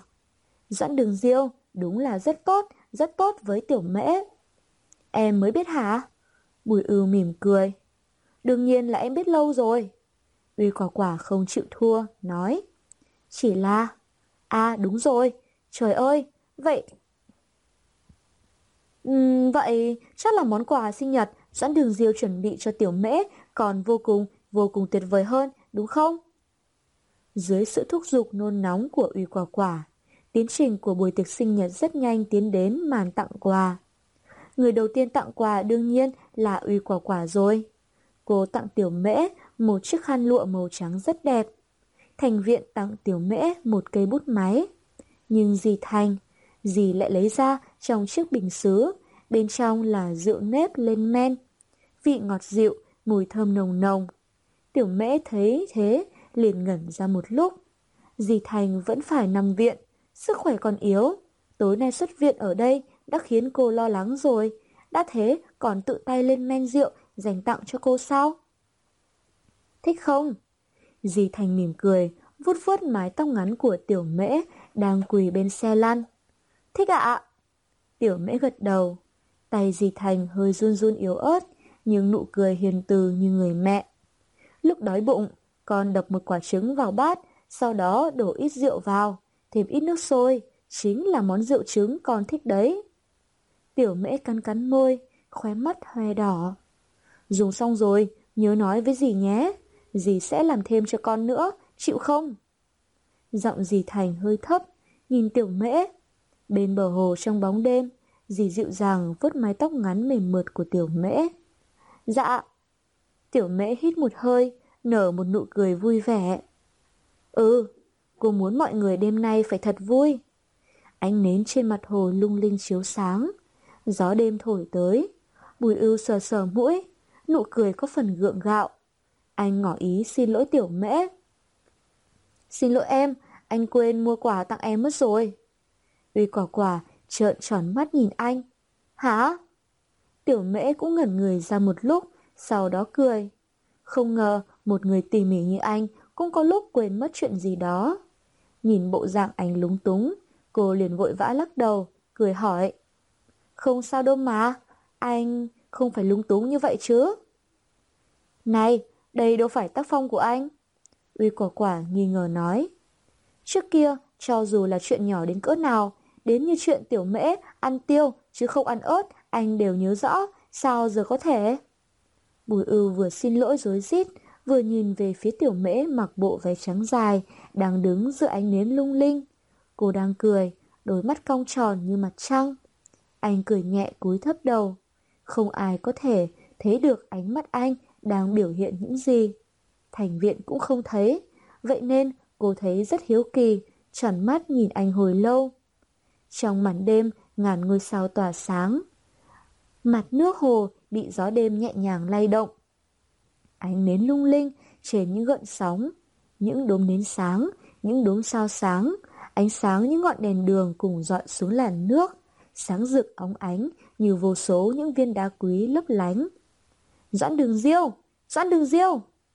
Trên sân khấu sáng rực rỡ ánh nến, uy quả quả hào hứng, vỗ tay gọi lớn. Cuối cùng cũng đến sự xuất hiện của Nam, nhân vật chính, gây xúc động lòng người rồi. Wow, sẽ có điều ngạc nhiên kỳ diệu sao đây? Ánh trăng mở ảo. Trong ánh trăng, chiếc áo sơ mi trắng doãn đường diêu mặc như có chút ánh sáng cô tịch. Nghe tiếng gọi của ủy quả quả, anh quay đầu lại nhìn tiểu mễ đang đứng bên cạnh. Tiểu mễ cũng đúng lúc đó quay sang nhìn anh. Thế là ánh mắt anh và cô gặp nhau trong gió đêm của tiết trời cuối thu. Doãn đường diều mặc áo sơ mi trắng, tiểu mễ mặc váy trắng. Ai nhìn cô, cô cũng nhìn anh. Anh nến dọi lấp lánh xuống mặt nước hồ. Một bức họa tuyệt đẹp duy nhất như vậy. Dường như mọi ánh sao trên trời đều tỏa sáng lấp lánh quanh hai người. Trong tay Doãn Đường Diêu cũng có ngôi sao lấp lánh. Ngôi sao nho nhỏ, nhỏ nhỏ, sáng rực tỏa sáng trong lòng bàn tay anh. Anh nhìn cô chăm chú, sâu sâu, đưa ngôi sao sáng lấp lánh đó ra trước mặt tiểu mễ. Trong không gian có vô số những ngôi sao, sao sáng lấp lánh. Ngôi sao trong tay anh sáng đến mê người, lấp la lấp lánh, sáng rực dọi vào trong mắt cô. Cô ngây người ngẩng đầu lên. Viên kim cương trên mũi anh không còn nữa, chỉ còn lại một vết sẹo nho nhỏ ở đó. Viên kim cương nho nhỏ đang nằm trong lòng bàn tay anh, đính trên một chiếc nhẫn nho nhỏ. Bùi ư nhận ra viên kim cương đó. Diều rất thích nó, cảm thấy nó rất đẹp, nên mới đính nó lên mũi. Nói theo cách của cậu ấy thì, như thế, chỉ cần liếc mắt, nhìn xuống dưới là có thể nhìn thấy ngay. Diều đã từng kể anh nghe câu chuyện về viên kim cương đó. Đó là mấy năm về trước, cậu ta tình cờ phát hiện ra một chiếc nhẫn kim cương nho nhỏ. Mẹ nói với cậu, đó là món quà đầu tiên khi còn yêu nhau, ba cậu đã tặng cho mẹ cậu. Về sau, lúc kết hôn, bà cậu đã dùng viên kim cương lớn hơn để thay thế nó. Mẹ đã tặng chiếc nhẫn kim cương đó lại cho cậu. Ngón tay cậu lúc ấy nhỏ quá nên không đeo vừa và đã lấy viên kim cương ra đính nó lên mũi. Rất nhiều cười, cười nhạo viên kim cương trên mũi cậu, quá xấu, không nên giữ lại làm gì. Không ai biết rằng Diêu thật sự rất thích viên kim cương đó. Viên kim cương đính trên chiếc nhẫn óng ánh, sáng lên trong ánh nến, sáng lên trong ánh sao. Ánh sáng nho nhỏ đó sáng đến nỗi khiến trái tim của tiểu mễ thít chặt lại đau đớn. Doãn đường diêu chăm chú nhìn cô. Giọng anh rất trầm, nhưng nương theo gió đêm, vẳng rất rõ đến tai từng người đứng trên sân khấu. Lấy anh nhé, được không? Anh nói với cô. Đêm yên tĩnh, thế giới sáng rỡ như thế. Trong màn đêm có vô số những ngôi sao lấp lánh. Mặt hồ phản chiếu vô số ánh nến. Trên đường xe cộ phóng qua như bay. Đèn đường xanh đỏ rực rỡ như ảo mộng. Uy quả quả kinh ngạc há hốc mồm. Bùi ưu nhẹ nhàng mỉm cười. Anh quay đầu lại, nhìn từng đợt sóng nhấp nhô trên mặt hồ. Ánh mắt thành viện nhìn lướt qua dẫn đường diêu, lướt qua tiểu mễ đang đờ đẫn đứng đó, lướt qua bùi ưu với nét cười trên khóe môi. Cô hạ mắt nhìn xuống. Dì Thành ngồi trên chiếc xe lăn. Ánh sao trên trời tỏa sáng, trên người gì khiến gì như biến thành trong suốt. Trên mặt nước, từng tầng lớp lớp những ánh sao và ánh nến. Sóng nhẹ nhàng cuộn lên từng đợt. Từng đợt từng đợt cuộn lên. Tiểu mễ thẫn thờ nhìn Doãn Đường Diêu đang đứng trước mặt cô. Môi cô bằng bạc, chiếc váy trắng nhẹ nhẹ bay tung cánh như cánh hoa trắng bị cơn mưa phùn thổi rơi lả tả. Chiếc nhẫn kim cương tỏa sáng giữa anh và cô. Lấy anh nhé được không? Doãn đường diêu nhìn chăm chăm cô, hỏi lại lần nữa. Cô đỡ đẫn, thẫn thờ, cổ họng không phát ra nổi âm thanh nào. Sắc đêm yên tĩnh, nước hồ nhẹ nhẹ gợn sóng. Đáy mắt doãn đường diêu như có một ngọn lửa cuồng nhiệt. Anh nhìn cô thật lâu, thật sâu, nhưng cô rất rất lâu chẳng có câu trả lời, khiến bàn tay anh dần dần biến thành lạnh cóng. Tìm lại ùa tới một cơn đau, sắc máu trên môi anh biến mất, chỉ vì muốn giữ cô lại, sợ gì chuyện trong tim cô không có anh, nhưng chỉ cần cô ở bên anh đã rất tốt rồi. Đêm tĩnh mịch, trong ánh mắt cô ánh lên vẻ hoảng loạn và bất lực. Tại sao? Dẫn đường diều lãnh đạm, nhếch môi mỉm cười, đôi môi hơi tái. Vì như thế anh sẽ thấy rất vui. Cô đã từng nói, chỉ cần khiến anh vui, chỉ cần khiến anh hạnh phúc, việc gì cô cũng sẽ làm.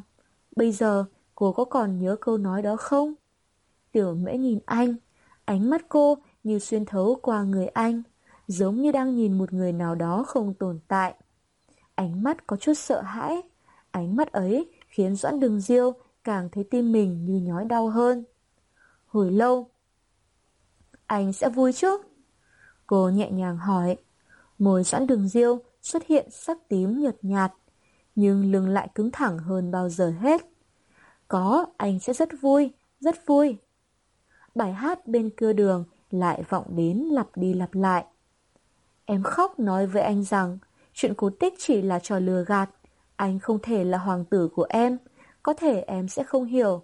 Từ khi em nói yêu anh, bầu trời của anh, ngàn vạn ngôi sao đều tỏa sáng. Anh nguyện biến thành thiên sứ mà em hằng yêu mến trong chuyện cổ tích, dang rộng vòng tay, biến thành đôi cánh che chở cho em. Em phải tin, tin rằng chúng mình sẽ được như trong chuyện cổ tích, hạnh phúc và vui vẻ bên nhau. Tiểu mễ nhìn anh, một nét cười nhẹ nhàng hiện trên môi cô, phát lên ánh sáng dịu dàng, sáng rõ như ngôi sao trong đêm. Cô nhẹ nhàng nói, Vâng. Bên cạnh, vang lên tiếng thở phào kinh ngạc của uy quả quả. Thành viện cũng ngây người. Ánh nến trên sân khấu lay động trong màn đêm. Doãn đường diêu ôm cô thật chặt. Hơi thở nóng rực của anh bên tai cô. Anh ôm chặt cô như thế. Tưởng chừng hai tay anh siết chặt như xuyên qua xương tủy cô, tiến vào huyết mạch của cô vậy. Anh ôm cô thật chặt. Trong đầu trống rỗng, anh quá vui đến không thở nổi. Không chú ý đến trong tim cuộn lên từng đợt, từng đợt đau đớn. Anh ôm chặt lấy cô, kể sát bên tai cô. Giọng anh nóng hực như có lửa. Em có biết em vừa chấp nhận điều gì không? Cô trong vòng tay anh, nhắm nghiền mắt lại. Em biết. Em có biết anh là ai không? Hai tay Doãn Đường Diêu ôm chặt cô. Môi anh tím tái đi. Cơn đau dữ dội khiến toàn thân anh hơi run rẩy, nhưng gương mặt anh đẹp đến mức khiến người ta nghẹt thở. Em biết, gọi tên anh đi. Doãn Đường Diêu, gọi lại lần nữa, Doãn Đường Diêu. Nước mắt từ gò má tiểu mễ rơi xuống, đúng thế là Doãn Đường Diêu. Cô nguyện khiến anh được vui vẻ, nguyện khiến anh sung sướng, nguyện là bất cứ việc gì khiến anh có được hạnh phúc. Trái tim lại đau như cắt. Doãn đường diều nhẹ nhẹ hít hơi. Anh buông cô ra, nhìn cô thật kỹ. Ánh sao đầy trời, anh nhẹ nhàng kéo tay cô, nhẹ nhàng đeo chiếc nhẫn lên bàn tay cô. Viên kim cương nho nhỏ, trên ngón tay xinh xẻo của cô lóe lên ánh sáng rung động lòng người. Gió đêm ấm áp lướt qua mặt hồ, sân khấu với ánh nến lay động. Uy quả quả nhìn đến thuẫn người ra, bị hai người đang đứng trước mặt làm cho cảm động đến mức thấy vừa ngọt ngào vừa xót xa. Dì Thành ngồi trên xe lăn mỉm cười hiền từ. Thành viện trầm lặng nhìn bùi ưu bên cạnh mình với nụ cười nhẹ như phảng phất có sự cô đơn. Tiểu mễ đột nhiên lại đờ đẫn. Cô ngây người nhìn lòng bàn tay của Doãn Đường Diêu. Ở đó như có phép thuật biến ra một vật nho nhỏ tinh xảo. Cô nín thở, khóe mắt lấp loáng ánh lệ giúp anh đeo vào. Môi doãn đường diêu tím ngắt, nhìn chăm chăm cô. Hàng mi tiểu mễ run run, nhẹ nhàng lấy nó ra từ trong lòng bàn tay anh, nhẹ nhàng đưa tay lên, đính vào trên cánh mũi anh. Thế là nơi đó vốn đeo một viên kim cương, giờ đã thay đổi. Ánh trăng lặng lẽ tỏa sáng, một thiên sứ nho nhỏ trên cánh mũi anh. Cánh thiên sứ ánh lên bằng bạc, tung bay trên cánh mũi doãn đường diêu, dọi vào ánh mắt anh có một tia sáng lấp lánh. Mặc áo sơ mi trắng, trong mơ hồ, sau lưng anh dường như dần dần xuất hiện một đôi cánh. Ngón tay cô đờ ra trên mặt anh. Ánh sáng viên kim cương trên ngón tay cô và ánh sáng của thiên sứ trên cánh mũi anh cùng lấp lánh. Đốm sao lung linh trong đêm tối, ánh nến lay động trên mặt hồ. Đêm đó, ánh sáng chiếu rọi nhân gian. Đêm đó, Bùi ương ngẩng đầu, ngắm mặt sao trong đêm, ánh sáng cũng trải đều trên chiếc áo sơ mi trắng anh mặc. Anh không nhìn Doãn Đường Diêu và Tiểu Mễ nữa, nụ cười trên môi dường như càng lúc càng cô đơn. Nhưng vì không nhìn nữa, anh không phát hiện ra môi Diêu dần dần tím ngắt đến kinh hãi. Cũng không phát hiện ra sắc mặt Diêu dần dần trắng bệch ra như đôi cánh trong suốt của thiên thần. Càng không phát hiện ra đôi tay Diêu đang ôm chặt mễ, móng tay cũng tím bầm, tím như đến nỗi sẽ bật máu ra. Lúc uy quả quả hét lên một tiếng đầy sợ hãi, bùi ư quay đầu lại. Doãn đường diều sắc mặt trắng bệch, ngã quỵ trên sân khấu. Những ngọn nến xung quanh bị gió đêm thổi tắt một khoảng lớn. Tiểu mễ nhào đến ôm chặt lấy anh. Mà lúc ưu vội vàng chạy bổ đến bên anh. Doãn đường diêu nằm trong vòng tay tiểu mễ nhịp tim của anh đã ngừng đập rồi. Rất nhẹ, một nhịp đập cũng không có, chỉ có thiên sứ trên cánh mũi anh vẫn lấp lánh ánh sáng. Cửa hàng phía bên kia đường, chẳng biết mắc chứng gì, một lần nữa, lại một lần nữa, vẫn phát đi phát lại bài hát đó. Lãng quên bao lâu rồi, không được nghe em nói với anh, câu chuyện em yêu thích nhất. Anh đã suy nghĩ rất lâu và bắt đầu hoảng sợ. Có phải anh đã làm điều gì sai? Em khóc nói với anh rằng chuyện cổ tích chỉ là trò lừa gạt. Anh không thể là hoàng tử của em. Có lẽ em sẽ không hiểu từ khi em nói yêu anh. Bầu trời của anh ngàn vạn ngôi sao đều tỏa sáng. Anh nguyện biến thành thiên sứ em hằng yêu mến trong chuyện cổ tích. Giang rộng vòng tay biến thành đôi cánh che chở cho em. Em phải tin, tin vào kết cục của chúng mình sẽ như chuyện cổ tích hạnh phúc và vui vẻ bên nhau. Đêm đã khuya ở bệnh viện nhân ái, xe cấp cứu thắng két một tiếng rồi bật mở. Đèn xe sáng chói cả mắt, bác sĩ và các y tá từ cửa lớn gấp gáp chạy ra. Cửa sau xe cấp cứu mở toang, băng ca được đưa ra. Trong bóng đêm hoảng loạn, tránh đường! chiếc băng ca có bánh lăn chạy như bay trên nền đất. Các bác sĩ vừa kiểm tra sắc mặt trắng bệch tím tái của bệnh nhân, vừa lo lắng đẩy giường chạy nhanh. Y tá treo cao bình dịch, bước chân vội vã căng thẳng. Khung cảnh vội vã căng thẳng. Các bác sĩ chạy trên hành lang trắng toát hun hút, ánh đèn sáng nhức mắt. Tiếng thở đứt khúc, nhịp tim sợ hãi.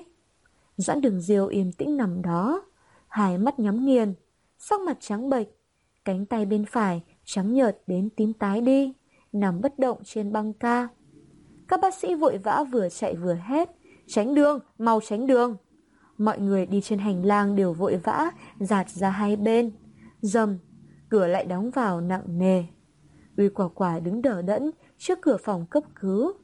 Cô kinh hãi tột độ, chưa từng nghĩ rằng thì ra sinh mệnh con người lại có thể yếu ớt như thế. Vậy mà chỉ trong chớp mắt, nhịp tim Doãn Đường Diêu lại dừng lại. Phải đưa ngay vào bệnh viện. Trên đường đi đến bệnh viện, Bùi ưu và các bác sĩ cố gắng cấp cứu ổn định nhịp tim cho Diêu, làm hô hấp nhân tạo cho anh, tiêm thuốc cho anh. Nhưng Doãn Đường Diêu vẫn nằm yên, giống như đã chết rồi. Không có nhịp tim, chẳng phải là đã chết rồi hay sao? Uy quả quả kinh hãi đến phát run. Cô sợ hãi nhìn về phía tiểu mễ.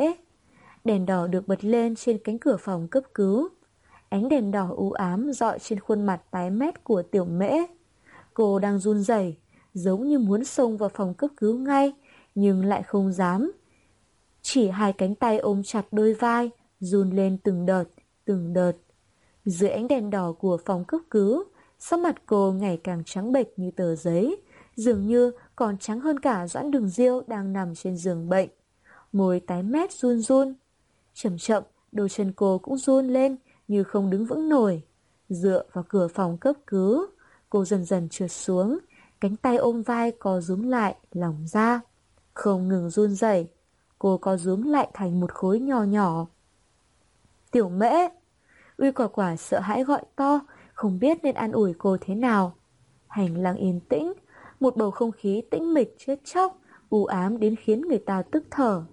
Xuyên qua cửa phòng cấp cứu, có thể thấy được máy điện tâm đồ đang kêu. Tích, tích. Trên màn hình vẫn là một đường thẳng không thay đổi. Bùi ưu mặt tái nhợt, nhào đến. Trên giường bệnh, Doãn đường diêu nhắm nghiền hai mắt, mổ môi tím đến đáng sợ. Hai tay anh buông lỏng đặt trên giường, không có chút biểu hiện nào của sự sống. Chỉ có thiên sứ trên cánh mũi anh tỏa ánh sáng dịu dàng. Bác sĩ cầm lên máy kích tim. Binh! Thân người dẫn đường diêu nảy giật lên. Tăng điện áp. Bác sĩ vội vã hét lên. Binh! Dẫn đường diêu lại nảy lên, mềm nhũn đổ ập xuống. Tăng nữa! Binh! Giống như một con rối mềm oặt, người dẫn đường diều bị hút lên cao cao, sau đó lại đổ vật xuống.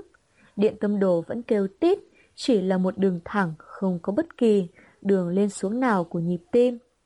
Ngoài phòng cấp cứu, Uy quả quả ra sức cắn chặt môi, sợ hãi khiến cô không thốt được lời nào. Cô không cách nào an ủi tiểu mễ, một câu cũng không nói ra nổi. Tiểu mễ có rú người, ôm lấy mình thật chặt như đang rơi vào một thế giới trống rỗng. Chẳng có gì cả, tất cả đều đã biến mất.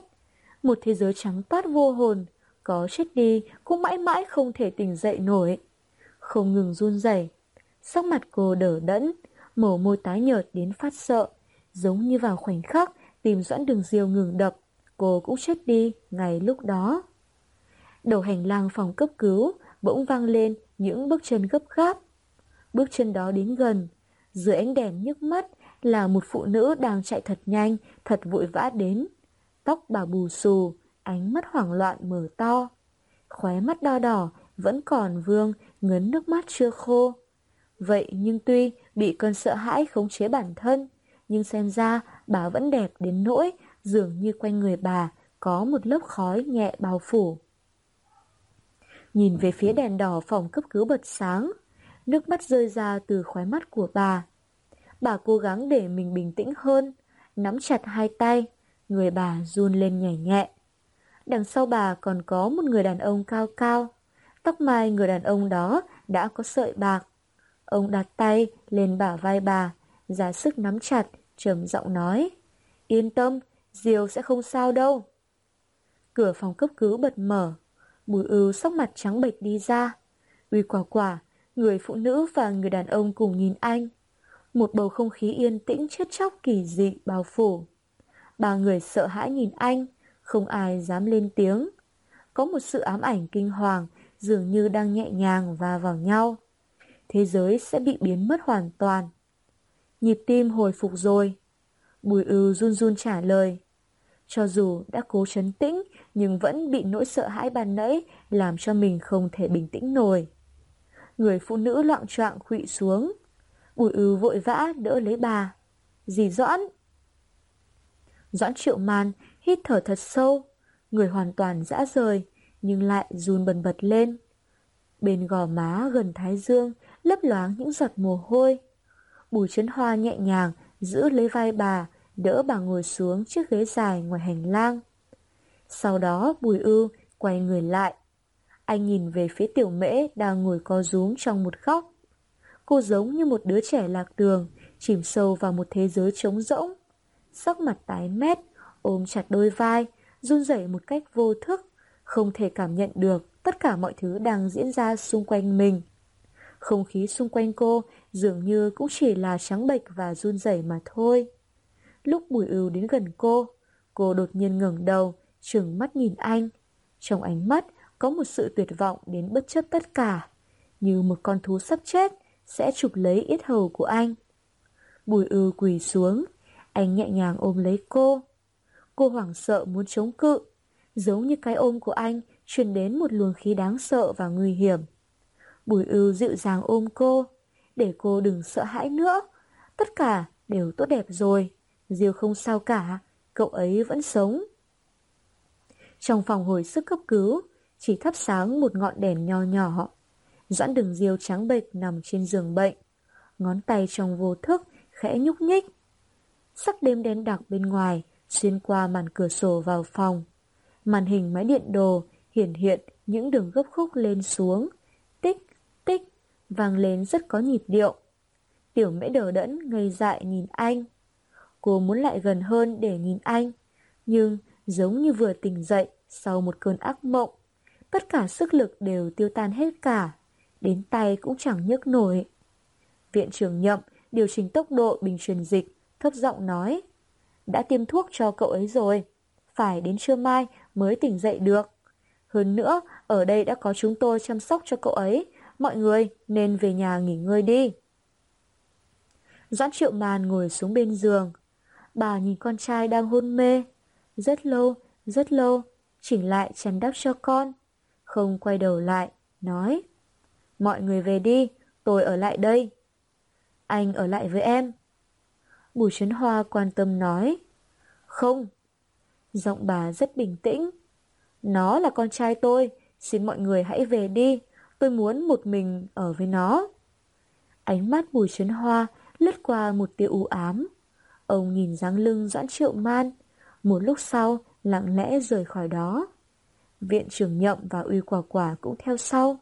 Bùi ư vỗ vỗ vai tiểu mễ. Tiểu mễ đỡ đẫn nhìn doãn đường diêu đang nằm trên giường bệnh.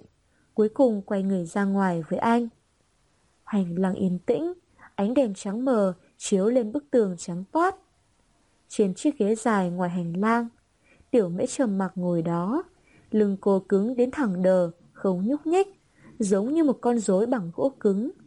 Bùi ưu ngồi xuống bên cạnh, đặt một ly sữa đậu nóng vào lòng bàn tay cô. Ngón tay cô run lẩy bẩy, hai tay vô ý thức nắm chặt ly sữa nhưng không uống chút nào, chỉ là nắm chặt lấy nó. Hương sữa nhàn nhạt, nhạt xuyên qua ống hút, lan tỏa trong không gian. Viên kim cương nhỏ trên tay cô lấp lánh, lấp lánh. Cô không nói lời nào. Anh cũng không nói lời nào. Hai người im lặng, ngồi trên chiếc ghế dài trên hành lang bệnh viện. Rất lâu sau, sữa đậu đã nguội lạnh. Bùi ưu lại đi mua một ly mới thật nóng đặt vào bàn tay cô. Hai người vẫn không nói gì. Ánh đèn sáng nhức mắt kéo dài, bóng anh và cô trên nền gạch hoa. Đêm rất khuya, rất khuya. Cửa phòng hồi sức cấp cứu lóe ra ánh đèn yếu ớt. Trên chiếc ghế dài ngoài hành lang, Bùi ưu và tiểu mễ vẫn trầm mặc ngồi, cho đến lúc có tiếng bước chân đi đến dừng lại trước mặt hai người. Sao? Vẫn chưa về à? Viện trưởng nhậm nhìn hai người, kinh ngạc hỏi. Bùi ưu ngẩng đầu, đứng lên cười nhẹ giải thích. Muộn thế này rồi, về nhà cũng không ngủ được. Chẳng thà, ngồi đây còn dễ chịu hơn. Viện trưởng nhậm biết tình nghĩa giữa Bùi Ưu và Doãn Đường Diêu từ nhỏ đến nay, nên ông thở dài gật gật đầu, không khuyên anh về nữa. Viện trưởng? Ừ, cháu có một câu hỏi. Bùi Ưu nhíu mày, do dự nói. Nói đi. Bùi ưu lại nhìn tiểu mễ ngồi trên băng ghế. Cô trầm lặng ngồi, như búp bê vải đã bị mất đi linh hồn. Anh không dừng được, lại do dự một lúc. Nhưng cái điều thắc mắc đáng sợ này đã tồn tại trong đầu anh quá lâu rồi. Giống như một đám mây đen lớn, lởn vởn mà anh không thể xua đi nổi. Phẫu thuật thay tim của Diêu Như bị cái gì quật trúng. Hàng mi tiểu mễ khẽ khẽ run. Cố ngước mắt, đáy mắt u ám mở mịt nhìn bùi ưu. Gương mặt viện trưởng nhậm thoáng lướt qua một vẻ kỳ lạ khó tả. Bùi ưu đã chú ý thấy điều gì đó. Anh thấy sợ hãi cùng cực. Đang muốn hỏi tiếp nữa thì đúng lúc này, cửa phòng hồi sức cấp cứu mở toang. Doãn triệu màn bước ra. Trên khuôn mặt đẹp đẽ mỹ miều của bà không có chút biểu hiện nào. Y phục toàn màu đen khiến bà có một vẻ lạnh lùng và kiên định. Dưới khóe mắt có ngấn nước mắt mờ mờ khiến như chỉ là ảo giác. Bà liếc mắt về phía tiểu mễ đang ngồi trên băng ghế. Trong con người bà dường như chỉ nhìn thấy tiểu mễ, những người khác hoàn toàn không tồn tại. Đi thẳng đến, bà dừng trước mặt tiểu mễ, tiểu mễ đứng dậy. Doãn triệu màn đứng trước mặt cô, nhìn cô chằm chằm, trong ánh mắt vừa có sự hận thù, lại vừa lạnh lùng. Cô đi đi. Giọng bà bình tĩnh, không có bất cứ giận dữ nào. Về sau, đừng xuất hiện trước mặt Diêu nữa. Tiểu mễ đờ người, người dại nhìn bà. Nếu không, cô nhất định phải hại chết diều trước mặt mình, cô mới cam tâm hạ. Doãn triệu màn hít hơi sâu, nhưng trong giọng nói đã có phần không ổn định. Cháu... Môi tiểu mễ run run. Mấy lần nó phát bệnh gần đây đều là do cô, phải không? Doãn triệu màn ra sức, bóp chặt hai tay. Muốn khống chế giọng nói đang trao đảo của mình, nhưng lại không biết đôi môi của chính bà cũng giống như tiểu mễ đang run lên không kìm chế nổi. Tiểu mễ toàn thân cứng đờ. Trong tim có một khoảng trống đen tối đang trào máu rất đau, đang gào khóc, vật vã khiến cô như vĩnh viễn rơi xuống vực sâu vô đáy. Phải, cô nhẹ nhẹ trả lời như thế. Tiểu mễ. Bùi ưu đau lòng gọi nhỏ. Viện trưởng nhậm lắc lắc đầu thở dài. Đồng tử doãn triệu màn co hẹp lại. Trên vẻ mặt mỹ lệ của bà lộ ra nét thù hận càng lúc càng mạnh. Nếu đã như thế, chỉ cần cháu rời khỏi nơi đây, anh ấy sẽ không bệnh nữa chứ. Trên gương mặt trắng bệch không có một giọt máu nào. Tiểu mễ nhìn bà, nhãn thần u tối ảm đạm. Hai hàng mi run run nhẹ nhẹ, cô nhỏ nhẹ hỏi. Nếu như cháu rời khỏi đây, anh ấy sẽ không bệnh nữa, vẫn sẽ sống tốt. Thế thì cháu sẽ rời khỏi đây, không bao giờ xuất hiện trước mặt anh ấy nữa. Cháu sẽ rời khỏi Thánh Du, rời khỏi thành phố này, đi đến một nơi thật xa, thậm chí muốn cháu chết cũng được. Vẻ tuyệt vọng như cuồng nhiệt trên gương mặt cô bỗng khiến Doãn Triệu Màn đờ đẫn cả người. Bùi ưu lặng lẽ quay mặt đi, không nhìn cô nữa. Được không? Tiểu mễ ngây dại nhìn viện trưởng nhậm. Chỉ cần cháu đi, anh ấy sẽ khỏe chứ? Cô giống như một đứa trẻ trong tuyệt vọng, liều mạng bám chặt vào cọng rơm cuối cùng. Sắc mặt tái nhợt, cũng ánh mắt lại sáng đến kinh người, đăm đăm nhìn viện trưởng nhậm. Sẽ như thế chứ? Ngọn đèn sáng trắng chiếu rọi trên hành lang bệnh viện. Hành lang dài hun hút, vắng vẻ không có một ai khác. Viện trưởng nhậm trao mày. Ông chậm chậm lắc đầu. Một cảm giác thất bại, bất lực khiến ông trong khoảnh khắc trông già đi rất nhiều. Tiểu mễ sợ hãi nhìn ông, hơi thở cô dồn dập. Tại sao không được? Tại sao bác sĩ lại lắc đầu? Nếu cháu đi khỏi đây, anh ấy sẽ không đau lòng, cũng sẽ không vui vẻ nữa. Như thế không được sao? Bùi ưu cũng kinh hãi nhìn viện trưởng nhậm. Doãn triệu man, sắc mặt tái mét, hai tay lạnh cống. Viện trưởng nhậm lại lắc đầu, trong giọng nói bất lực của ông tràn đầy nỗi xót thương và tiếc nuối. Rất tiếc. Chẳng phải đã làm phẫu thuật thay tim rồi sao? Tiểu mễ thất thanh, người cô run lên từng chặt. Trái tim của Dực rất khỏe mạnh, trái tim của anh ấy không có vấn đề gì cả, rất khỏe mạnh mà. Viện trưởng nhậm nhìn Doãn Triệu Man, không trả lời. Không, làm phẫu thuật thay tim, phải không? Bùi ưu nhìn đăm đăm viện trưởng nhậm, nói. Trong hành lang tĩnh mịch như vang lên một tiếng sấm. Có phải là, căn bản, không làm phẫu thuật thay tim nào cả? Đêm rất khuya, viện trưởng nhậm bỗng thở ra, nhìn Doãn Triệu Man. Sắc mặt bà tái xanh, giống như có một thứ gì đó rất nặng đập vào người. Một cảm giác đau khổ và bi thương cùng cực toát ra. Bùi ưu kinh hãi. Chẳng lẽ là thật sao? Diêu vốn chẳng là một cuộc phẫu thuật thay tim nào cả. Cho nên chỉ có những mô tả đơn giản nhất về phẫu thuật. Có những chi tiết ghép cụ thể về bệnh lý, tài liệu và quá trình phẫu thuật thì tìm không ra. Nên những bác sĩ tham gia cuộc phẫu thuật cũng giữ kín không tiết lộ ra. Bởi vì vốn không hề làm phẫu thuật nào nên Diêu cũng không hề có bất cứ phản ứng bài xích nào. Anh đã sinh nghi từ lâu rồi. Làm gì lại có người trải qua một cuộc phẫu thuật thay tim lớn như thế mà chẳng có một chút phản ứng bài xích nào cả. Thích hợp với nhau đến mức như chính là tim của cậu ấy vậy. Từ cái hôm Diêu nhờ anh đi kiểm tra xem người hiến tặng tim có phải là Dực hay không. Cảm giác nghi ngờ đó càng lúc càng đậm hơn. Anh quả nhiên chẳng tìm thấy tài liệu hay ghi chép nào về ca phẫu thuật đó cả. Nhưng mà, sau cuộc phẫu thuật thay tim đó một năm trước, bệnh tình của Diêu quả thực đã có chuyển biến rất tốt, rất ít khi phát bệnh. Mà lúc đó, anh lại là sinh viên sắp tốt nghiệp ra trường, nên chẳng nghĩ gì đến chuyện ca phẫu thuật đó có nảy sinh vấn đề gì không. Chỉ là anh cứ lạc quan mà cho rằng đã không có phản ứng bài xích nào mà trái tim thay thế lại mạnh khỏe, nên Diêu đã có thể sống bình thường như bao người khác. Doãn triệu màn nhắm nghiền mắt, sắc mặt trắng bệch như sáp, nỗi đau không cách nào tiếp nhận nổi khiến bà phát run lên nhẹ nhẹ. Nhưng bà lại cố gắng kiềm chế, khóe môi đẹp của bà dần nở một nụ cười nhạt nhẽo, trấn tĩnh như chẳng hề có chuyện gì xảy ra. Viện trưởng nhậm, không giấu được nữa rồi, đúng không? Bùi ưu giữ lấy vai giãn triệu man, cảm thấy từng đợt lạnh buốt đến run người tỏa ra từ cơ thể bà, khiến anh cũng run rẩy theo. Hành lang bệnh viện nhân ái Cửa phòng hồi sức cấp cứu lọt ra ánh sáng nhờ nhờ. Chiếc ghế dài trên hành lang phản chiếu ánh sáng nhức mắt, sáng như ban ngày. Tiểu mễ ngây dại đứng đó, dưới ánh đèn trắng toát, cô như người mộng du, đứng đờ đẫn. Mạch chạy dần giật bên tai, cột sống như bị vô số cây kim từ từ châm vào, nhói lên đau buốt. Cô bỗng nhiên nghe không hiểu họ đang nói gì.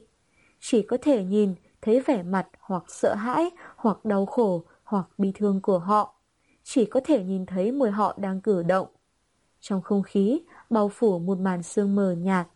Tất cả đều giống như giả, như đang diễn kịch dối vậy. Là giả, tất cả đều là giả. Sự yên lặng, sáng như ban ngày. Chẳng có một âm thanh nào, giống như ngày hôm đó. Ánh nắng mặt trời vàng rực rỡ, lá cây vàng rực rỡ, những mảnh thủy tinh vàng rực rỡ, máu tươi chảy khắp nơi vàng rực rỡ. Anh là thiên sứ, nằm trong vòng tay cô, yên tĩnh ngủ thiếp đi. Đêm khuya, chiếc bàn to trong phòng bệnh viện, chất đầy những hồ sơ bệnh án, những tấm phim nhựa đen trắng treo đầy trên tấm bảng sáng trưng trưng ánh đèn. Tất cả đều là những tấm phim x-quang của cùng một trái tim dưới nhiều góc độ khác nhau. Doãn triệu man ngã dài trên ghế sofa, trên gương mặt trắng bệch không có biểu hiện của sự yếu đuối, nhưng môi lại tái mét đi. Bùi ưu đứng đó, đờ ra, ngắm nhìn những tấm phim treo trên bảng. Ngón tay vô tình, nắm thật chặt, thật chặt. Đây là của Diêu. Viện trưởng nhậm mệt mỏi, ngồi trên chiếc ghế sau bàn làm việc, thoáng nhíu mày, thấp giọng trả lời. Phải, tại sao lại thế này? Bùi ưu hỏi thất thanh. Viện trưởng nhậm thở dài. bệnh tim của Diêu là bệnh di truyền. Đã từng tính toán rằng sẽ ghép máy trợ tim cho cậu ấy. Nhưng bệnh tình cậu ấy nặng và phức tạp vượt xa tưởng tượng của cậu. Lúc đó cho dù là máy trợ tim hiện đại của nước ngoài cũng không thể lắp đặt vào trong cơ thể cậu ấy được. Hầu như tất cả chuyên gia ngoại khoa về tim trong cả nước đều tham gia chẩn đoán chữa trị cho bệnh cậu ấy, nhưng mà cũng không có cách nào cả. Thế thì tại sao phải lừa Diêu đã làm phẫu thuật thay tim? Thật ra tình hình sức khỏe cậu ấy cực kỳ tệ hại, hoàn toàn không thích hợp để làm phẫu thuật thay tim. Tỷ lệ thành công dường như chỉ là con số 0. Hơn nữa, dù là như thế, cậu cũng không thể nào tìm ra trái tim nào thích hợp để ký ghép cho Diêu.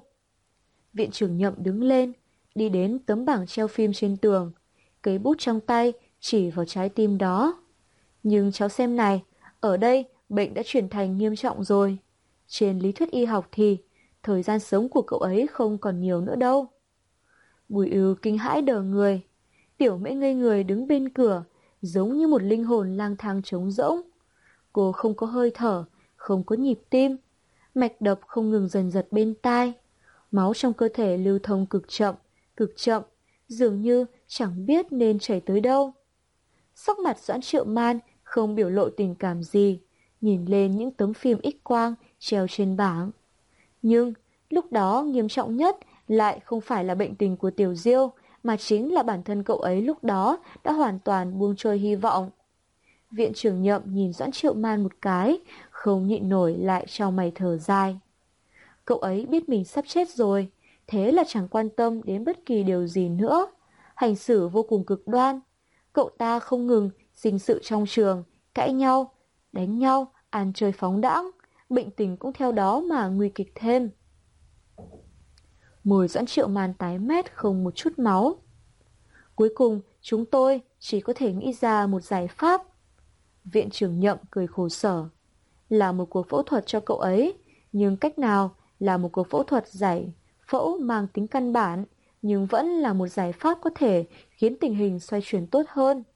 Cái đáng để tự chúc mừng là cuộc phẫu thuật ấy rất thành công. Thế là chúng tôi nói cho Tiểu Diêu biết đó là một ca mổ thay tim.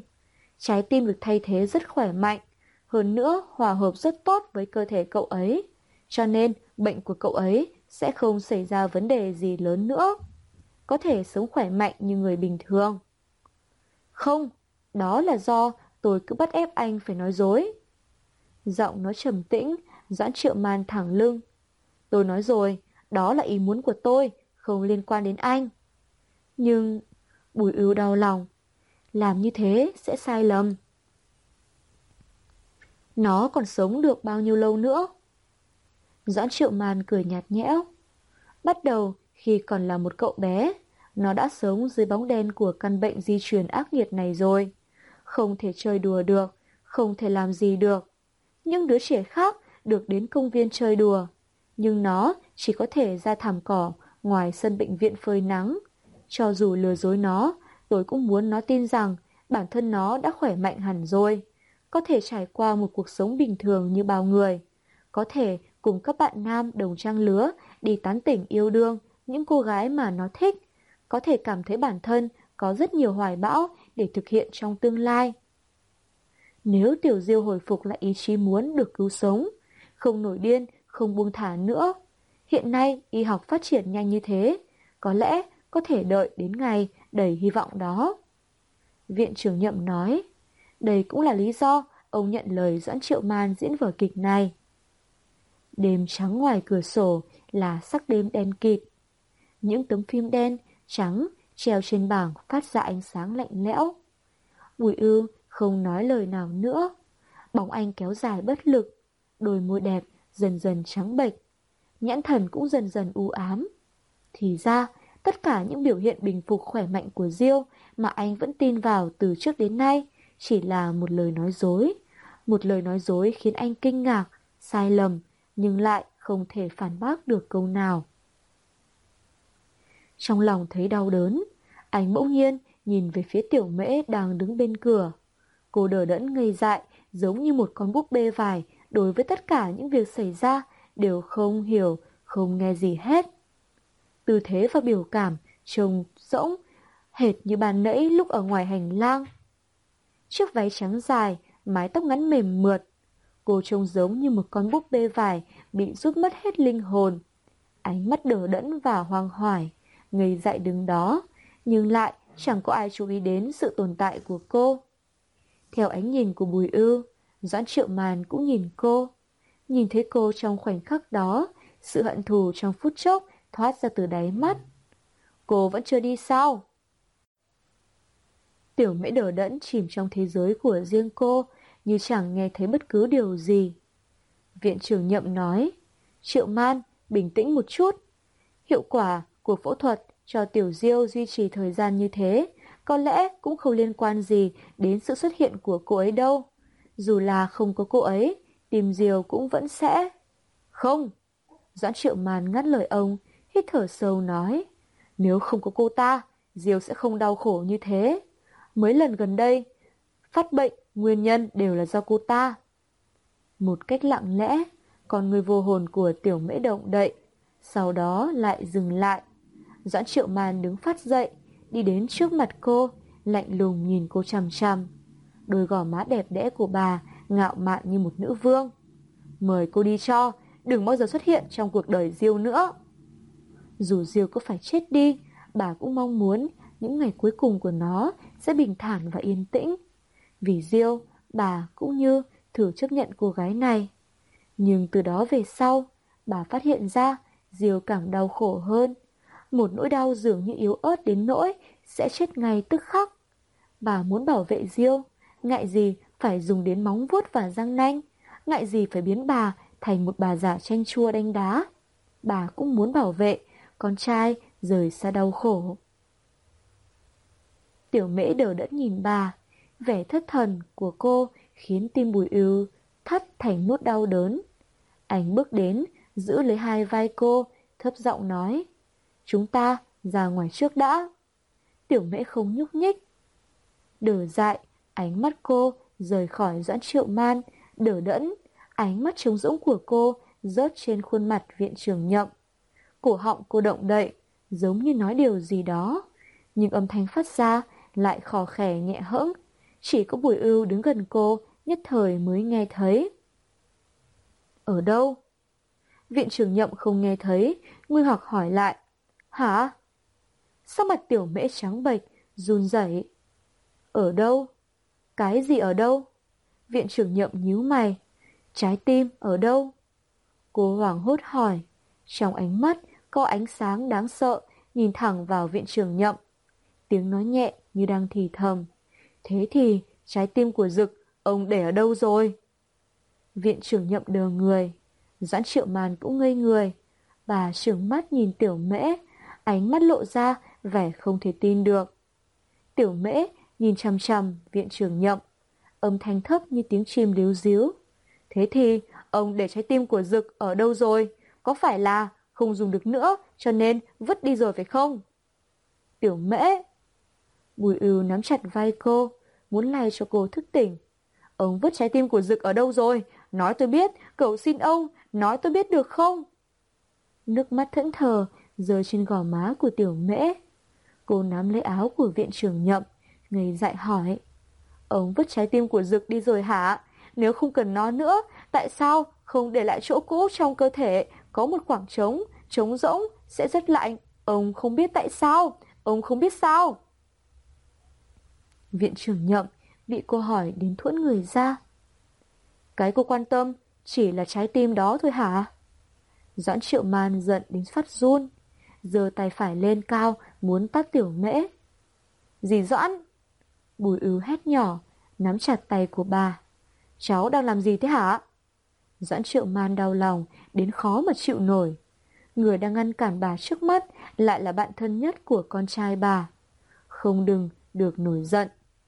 Bệnh của Diêu nặng như thế, cô ta luôn mồm nói lại là quan tâm đến trái tim kia. Vậy mà cháu còn bênh vực cô ta nữa sao? Xin lỗi. Bùi ư cố đầu, vẻ có lỗi. Doãn triệu man nhìn anh, rồi lại nhìn cô, khóe môi lộ ra nét cười lạnh lùng tự trào. Cuối cùng từ từ rút tay về. Quay người rời khỏi phòng viện, trưởng. Tiểu mễ như không biết chuyện gì vừa xảy ra. Nước mắt dần dần chảy dài trên gò má. Cô nhìn về phía viện trưởng nhậm. Trong người, trống rỗng, giống như chẳng có gì hết. Trống rỗng, như thế rất lạnh lẽo. Nếu chỉ là nước mắt mà còn khiến khoảng trống lạnh lẽo đến thế, thế thì lúc cô nhìn thấy Dực, anh nằm trong tủ đông lạnh, khói lạnh trắng toát, ở ngực có một khoảng trống đen đen. Anh nằm ngủ như thế, có phải càng lạnh, càng lạnh hơn không? Bùi ưu ôm chặt vai cô. Thế là nước mắt cô chảy ra thấm ướt cả ngực anh. Cô khóc, khóc như một đứa trẻ chẳng biết mình sai ở chỗ nào. Cô bắt đầu khổ sở, khóc thất thanh, khóc to, dường như chỉ cần ra sức mà khóc thì có thể không cần phải tin vào chuyện gì nữa, có thể sẽ chết đi, có thể không cần phải tỉnh dậy nữa. Cô vừa khóc, vừa ngước đầu nhìn anh, nước mắt như ánh sao lấp lánh trên má cô.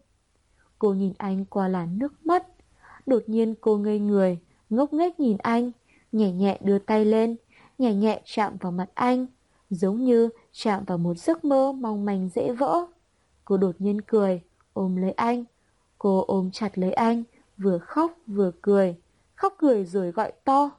Trời ơi, chỉ là một giấc mộng thôi, thì ra anh vẫn khỏe, anh vẫn khỏe, anh sẽ không rời xa em, anh đã nói sẽ không rời xa em mà, em biết anh sẽ không lừa dối em đâu, phải không? Trời, thì ra anh vẫn ở đây. Bùi ưu đau lòng ôm chặt cô, nước mắt như ánh sao. Ngón tay cô đang vuốt ve mà anh cũng có một vì sao nho nhỏ. Lướt nhẹ tay trên mặt anh, cô vừa khóc vừa cười. Em sai rồi, Dực, em thề từ nay về sau sẽ không to tiếng với anh nữa, không hung dữ với anh nữa, không ăn thạch trái cây nữa. Em sẽ nấu mì trường thọ cho anh ăn, em sẽ học thật chăm, sẽ cố gắng rèn luyện sức khỏe.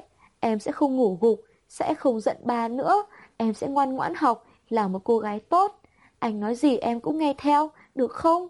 Cậu xin anh, có thể nào đừng để làm em mơ thấy ác mộng nữa được không? Được. Bùi ưu ôm chặt cô, lòng đau như cắt. Giờ phút này, anh bỗng nhiên hận mình, không thể biến thành rực. Chỉ cần khiến cô thấy khá hơn, chỉ cần cô không khóc nữa, chỉ cần khiến cô vui. Thì ra, thật sự chỉ là một giấc mộng.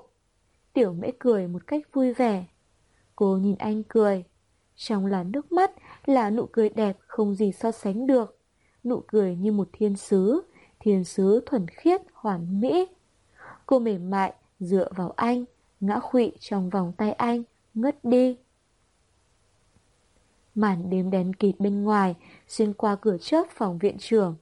Bùi ưu nhẹ nhàng ôm chặt lấy cô, đang trong vòng tay anh. Cứ thế, như thế nhé, không cần suy nghĩ gì cả. Nhẹ nhàng yên tĩnh ngủ ngoan nhé. Anh lặng lẽ vuốt về mái tóc mềm mượt của cô. Trong tim đau thắt từng cơn. Bế cô lên, chuẩn bị rời khỏi đây. Lúc xoay người, anh trông thấy viện trưởng nhậm đã hoàn toàn đờ đẫn. Viện trưởng? Ừ. Trái tim đó giờ đang ở đâu? Nhãn thần anh u tối. Bình thường mà nói, bệnh viện gặp được người tự nguyện hiến tặng nội tạng khi gặp phải tai nạn xe là rất hiếm có rồi. Mà nếu như trái tim người đó hiến tặng khỏe mạnh thì chẳng thể nào vứt đi được. Viện trưởng nhậm nhìn anh. Bùi yêu nhẹ nhàng nói. Xin cậu hãy nói cháu biết, bởi vì người hiến tặng đó là em trai của cháu. Những hạt bụi trong không trung nhảy múa trong ánh nắng vàng. Khi thành viện mở mắt ra từ trong giấc mộng, cái nhìn đầu tiên đã thấy ngay bóng tiểu mễ vẫn ngồi bên cạnh giường bệnh.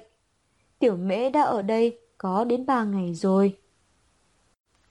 Trong suốt ba ngày, tiểu mễ không hề rời khỏi phòng bệnh của cô cô, tức là dì Thành, không đi học, không về ký túc, thậm chí cũng chẳng đi thăm Doãn Đường Diêu đang nằm trong phòng chăm sóc đặc biệt ngay sát bên.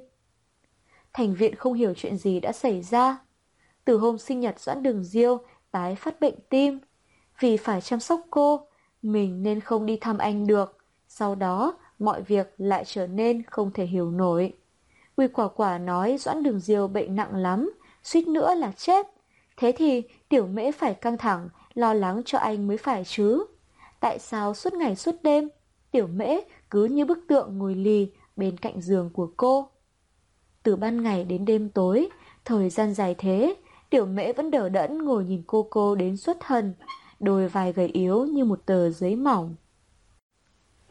Thành viện, nước, đến bên.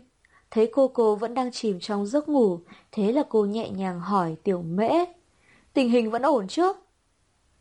Tiểu mễ gật đầu. Suốt đêm qua, dì Thành không tỉnh dậy. Tại nhà từ gia. Không, con không muốn lấy ông chú đó đâu. Từ từ Hàn uất ức nói. Hàn Nhi, con giúp cha con đi. Hãy cứu lấy công ty. Công ty đó là tâm huyết cả đời của ông ấy đó. Từ mẫu cố gắng khuyên cô con gái. Nhưng, nhưng ông ta hơn con đến 11 tuổi. Làm sao, làm sao con có thể? Khóe mắt cô bắt đầu ngấn nước. Đủ rồi. Từ già có ơn lớn đối với con. Con không thể thấy chết mà không cứu. Từ Hàn, gia đình ta nuôi nấng con từ nhỏ. Con phải báo đáp chứ. Từ Hải Thành nghiêm nghị nói. Nếu không có ta, con làm sao có được ngày hôm nay? Kìa, mình! Từ mẫu can ngăn, bà đưa mắt nhìn từ từ hàn, chỉ thấy cô cúi đầu không nói gì thêm. Lòng bà nghẹn lại. Không nói nhiều nữa, mai ta sẽ đưa con sang dược ra. Từ từ hàn nghiêm nghị, nói rồi bỏ vào phòng ngủ. Hàn Nhi, để ta lên nói chuyện với ông ấy. Cũng trễ rồi, con mau đi ngủ đi. Từ mẫu an ủi từ từ hàn. Từ từ hàn uất ức bỏ vào phòng. Nhưng hồi lâu cô lại nghĩ. Quả thật, từ gia có ơn lớn đối với cô. Lúc còn nhỏ, cô đã bị bỏ trước cửa cô nhi viện. Cuộc sống của cô bắt đầu từ đó. Những đứa trẻ cùng tuổi luôn ghen tị với cô, vì cô được đường mẫu yêu thương, lại xinh đẹp vô cùng. Rồi chung kiếm cớ ăn hiếp, đi học còn bị người ta khinh miệt.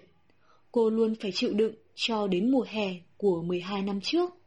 Từ mẫu vì muốn có con gái nên đã đến cô nhi viện nhận nuôi cô. Từ đầu, từ gia phản đối, nhưng thấy cô vừa thông minh, lại xinh đẹp, nghĩ sau này sẽ giúp ích cho ông, nên cô mới đồng ý nuôi cô.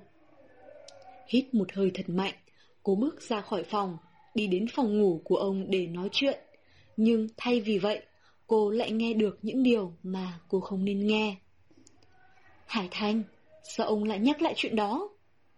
Từ mẫu cau mày hỏi.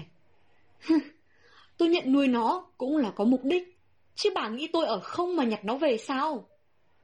Từ Hải Thành hừ một tiếng. Từ ra chỉ có một đứa con, đó chính là từ chính. Con bé đó chỉ cần trà trộn vào dược ra, sau đó làm cho dược thiếu phàm tán ra bại sản là được. Từ mẫu nhìn ông ngỡ ngàng. Thì ra là năm đó, Ông chấp nhận nuôi đứa trẻ ấy là vì lý do này sao? Bà đau xót thay cho từ từ Hàn. Tuy không phải là con ruột, nhưng bà luôn yêu thương cô hơn cả từ chính. Cũng vì từ chính từ nhỏ đã ương bướng, không nghe lời, đành phải gửi anh qua bên anh để du học, nên bà mới muốn có đứa con gái để trò chuyện. Vì vậy mới nhận nuôi từ từ Hàn. Dù vậy, bà còn yêu thương cô hơn cả từ chính.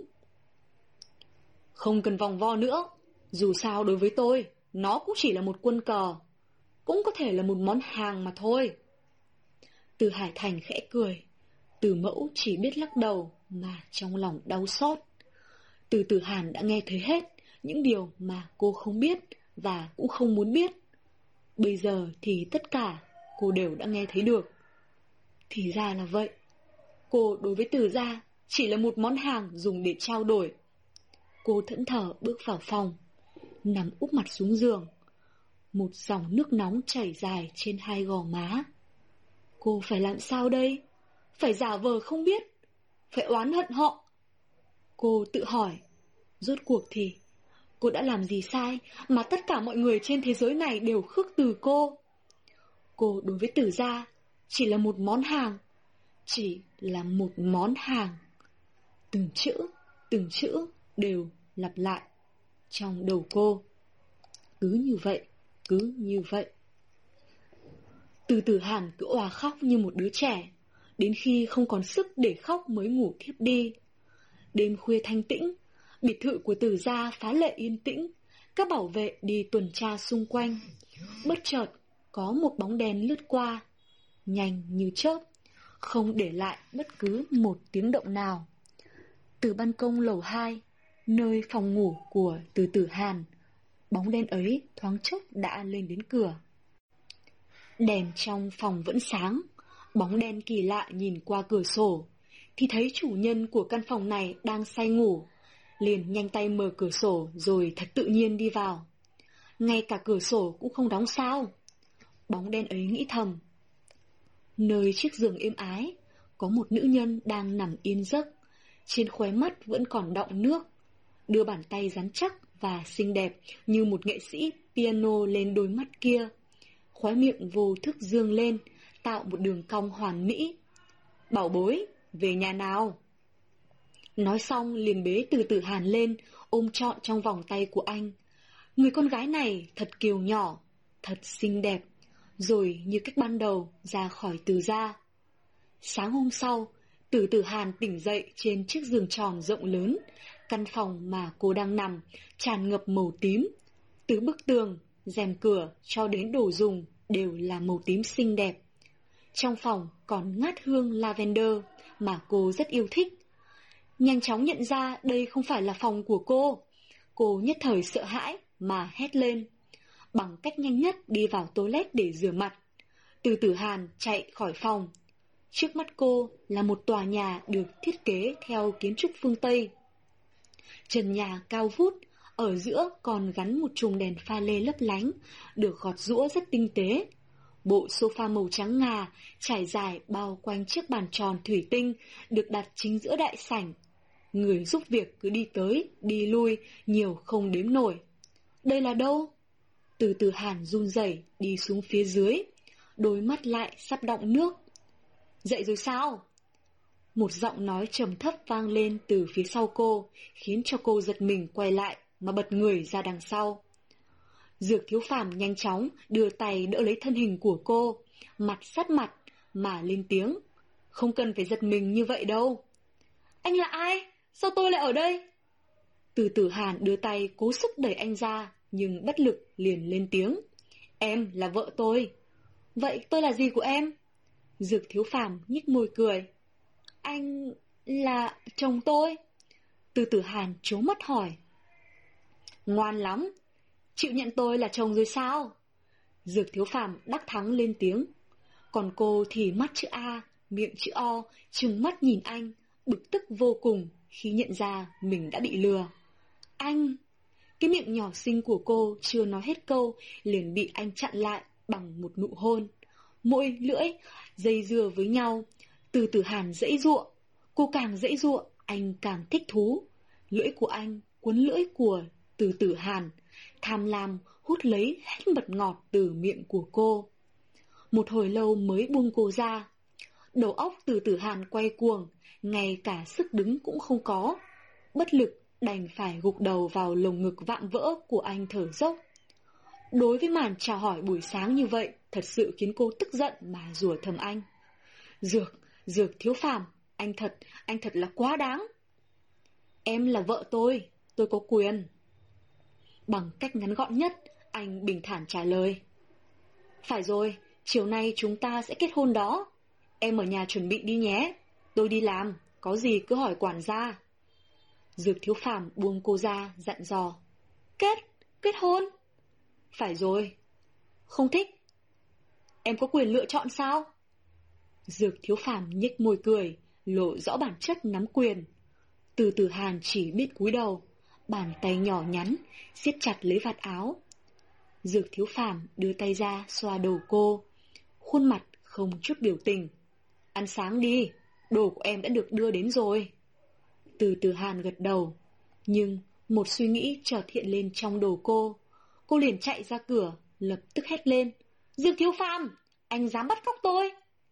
Chính là lúc anh vừa ra tới cửa, cô liền sực nhớ hôm qua cô đã ngủ ở từ gia, vậy mà bây giờ lại thức dậy ở nhà anh, kinh hãi mà hét lên.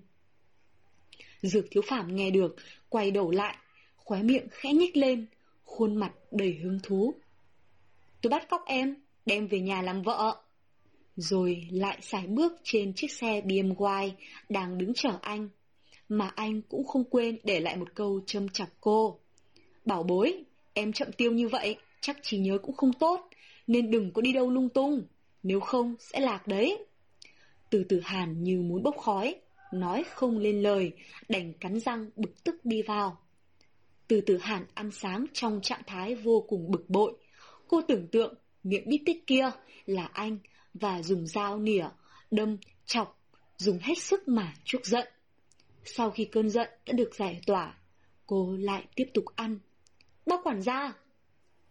Sau khi ăn xong, cô gặp quản gia nói chuyện. Vâng, có chuyện gì sao ạ? Quản gia một mực cung kính đáp. Dược thiếu phàm là người như thế nào? Cô ngây thơ hỏi. Cô muốn biết rốt cuộc anh là người như thế nào mà đột nhập vào từ gia một cách dễ dàng như vậy. Tiểu thư, cô không thể gọi thẳng tên ông chủ như vậy. Như vậy, ông chủ sẽ không vui đâu. Quản gia trả lời. Ừm, vậy anh ấy là ai? Quản gia ngỡ ngàng. Nói cũng phải. Trước giờ, rất ít ai biết đến tổng giám đốc của tập đoàn Dược Thiên. Bởi lẽ anh không mấy thích những tên chó săn chuyên đi moi móc chuyện của người khác. Nên những người biết anh chỉ có thể đếm trên đầu ngón tay. Ông chủ là một người rất tài giỏi, chưa đến 15 tuổi đã tốt nghiệp bằng thạc sĩ. Sau khi ông chủ nghiên cứu và chỉnh trang lại ngành dược sĩ rồi bắt đầu thành lập tập đoàn Hoàng Kim. Chỉ sau 2 năm, tập đoàn đã nằm trong top 10 của khu vực Đông Nam Á. Tiếp tục một năm sau đã trở thành tập đoàn lớn mạnh, đứng đầu và bao trọn trên khắp Đông Nam Á. Từ từ Hàn ngỡ ngàng. Thật không ngờ được, Dược Thiếu Phàm lại là một người tài giỏi như vậy. Vì thế nên cha cô mới đến cầu cứu anh sao? Nhưng cô không hề hay biết, anh ngoài mặt là một tổng đài tài giỏi, anh còn là một người lãnh khốc, mưu trí hơn người, làm việc quyết đoán. Đối với phụ nữ chỉ có bốn chữ, chán ghét phiền toái, là một trong mười tài phiệt trẻ trẻ tuổi nhất thành Đài Bắc, là lão đại có thế lực lớn nhất trong thế giới hắc đạo cũng như trên Đông Nam Á. Ai nghe tên đến hung thần đều khiếp sợ, bởi lẽ anh rất tàn nhẫn. Đối với những kẻ dám chống đối anh, anh đều diệt hết. Dược Thiếu Phàm từng mở rất nhiều những cuộc truy sát những kẻ phản bội hay bất tài. Một khi đã bị anh nhắm tới, thì chỉ duy nhất có một con đường, chính là chết. Chỉ cần nghe sơ như vậy thôi, cô cũng đủ biết anh là người như thế nào rồi. Bây giờ trong lòng cô, sự sợ hãi đang dâng trào. Tiểu thư, thấy từ từ hàn, cứ đứng ngẩn ngơ ở đó, quản gia bèn lên tiếng. Ừm, ba quản gia à? Vậy dược thiếu, à, à không, dược tổng là xã hội đen hả? Từ từ hàn ngây thơ hỏi, quản gia đổ mồ hôi. Ông tự hỏi, cô giả vờ không biết hay không biết thiệt vậy? Ông đã nói anh là người đứng đầu trong hắc đạo rồi mà. Vâng, phải ạ. Ồ, cháu muốn đi tham quan ngôi nhà này, có được không? Anh ấy nói cháu không được đi lung tung, nên chắc cháu đi cùng bác được nhỉ? Vâng, vậy để tôi sai người đi cùng tiểu thư. Được. Từ từ hàn hào hứng trả lời. A Tuyết, mau dẫn tiểu thư đi tham quan đi. Quản gia ra hiệu cho cô hầu gái có tên là A Tuyết dẫn cô đi tham quan. Nhà của anh rất to nha, đó là tòa biệt thự với kiến trúc phương Tây, cửa sổ sát đất, cao lấp lánh, xen kẽ với từng bức tường kiên cố màu trắng ngà. Bên trái là vườn hoa xinh đẹp, đủ các loại hoa. Có những loài cô cũng không biết tên, nhưng lại không có hoa oải hương, khiến cô có chút buồn. Cách đó không xa là một nhà kính thiết kế hình vòm. Cô tự nghĩ, nếu như đã có vườn hoa này rồi, thì tại sao Dược Thiếu Phàm lại còn xây thêm cả nhà kính làm gì nữa chứ? A Tuyết, tại sao đã có vườn hoa rồi, Dược Thiếu Phàm lại còn xây thêm nhà kính làm gì? Nhà kính là nơi ông chủ trồng những loài hoa quý. Theo như tôi biết, thì trong đó có những giống hoa không thích hợp với khí hậu của Đài Loan nên phải trồng trong nhà có máy điều hòa. Cô hầu gái tận tình giải thích. Thì ra là vậy. Một người lạnh lùng như anh mà cũng yêu thích hoa sao ta? Ở đây giống như một thế giới thu nhỏ vậy. Những thứ xa hoa, quý giá đều có. Sân gôn, hồ bơi, vườn cây. Mà nhà anh rộng bao nhiêu hecta vậy? còn sang hơn tỷ phú nữa. Đi hoài cũng mỏi chân, nên cô đi vào sảnh nằm xem tivi, vì ghế sofa chính giữa là hình chữ nhật dài, hai bên là ghế sofa tròn bao trọn lấy cái bàn thủy tinh ở chính giữa. Thoáng chốc, đã gần trưa. Trưa hôm nay, Dược Thiếu Phàm phá lệ, về nhà ăn cơm để có thể nhìn mặt cô. Vừa bước vào cửa, anh đã lên tiếng châm chọc. Xem ra em rất rảnh. Nghe tiếng nói, theo phản xạ, cô quay sang phía có tiếng nói, liền kinh hãi bỏ chạy. Nếu em dám chạy, tôi sẽ thả hổ cắn em đó. Đoán trước cô sẽ bỏ chạy nên anh đã lên tiếng. Hổ, anh giỡn với tôi sao? Ai lại nuôi hổ trong nhà chứ? Từ từ hàn nghi hoặc nói, làm như cô là con nít không bằng, lại uy hiếp cô bằng cách đó. Đi theo tôi. Dược theo phàm, kéo tay cô đi lên lầu, đưa tay mở cửa phòng anh ra, huýt sáo một cái. Từ trong phòng anh, một cặp mắt sáng rực màu vàng từ từ hiện lên. Dần dần từ trong bóng tối, một con bạch hổ xuất hiện, thân hình nó cao lớn, cặp răng nanh dài bén nhọn, bộ móng vuốt sắc bén, chậm rãi đi ra. Mặt cô tái nhợt không còn một chút máu, đùi chân tê cứng không thể nhúc nhích được, miệng cô mấp máy, toàn thân từ từ từ run rẩy. Sau một phút định hình, cô đã ngất xỉu. Dược thiếu phàm nhìn cô ngất vì sợ hãi, khuôn mặt lộ rõ sự thích thú, liền bật cười. Sau đó, bế cô đi vào phòng anh. Người hầu cùng quản gia trong nhà nhất thời ngỡ ngàng khi thấy ông chủ của họ thường ngày mặt lạnh như tiền, ngay cả nói chuyện cũng rất kiệm lời, chứ huống hồ, chỉ là nhìn anh cười tươi như vậy. Thật là một câu chuyện hiếm thấy. Nhìn cô đang nằm say ngủ, anh lại bật cười. Anh đưa tay vứt đầu con bạch hổ. Mắt thì vẫn chăm chú nhìn nữ nhân kia. Khuôn mặt đầy thích thú cất tiếng.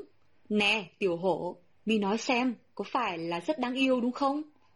Bạch hổ chỉ dụi cái đầu vào tay anh như đồng tình với câu nói đó vậy. Khoảng mấy phút sau, từ từ hàn tỉnh dậy. Khi mở mắt ra, điều đầu tiên cô thấy là khuôn mặt lạnh như tiền của dược thiếu phàm và bên cạnh là một con bạch hổ. Khuôn mặt cô lần nữa tái nhợt. Có, có hổ trong nhà. Từ từ hàn run, run rẩy. Thú cưng của tôi, một câu nói ngắn gọn được đáp trả lại cho thắc mắc của cô. Hổ, thú cưng. Mắt chữ A, miệng chữ, chữ O. Cô hỏi. Phải, anh nhếch mép cười. Yên tâm, thú cưng của tôi ăn chay.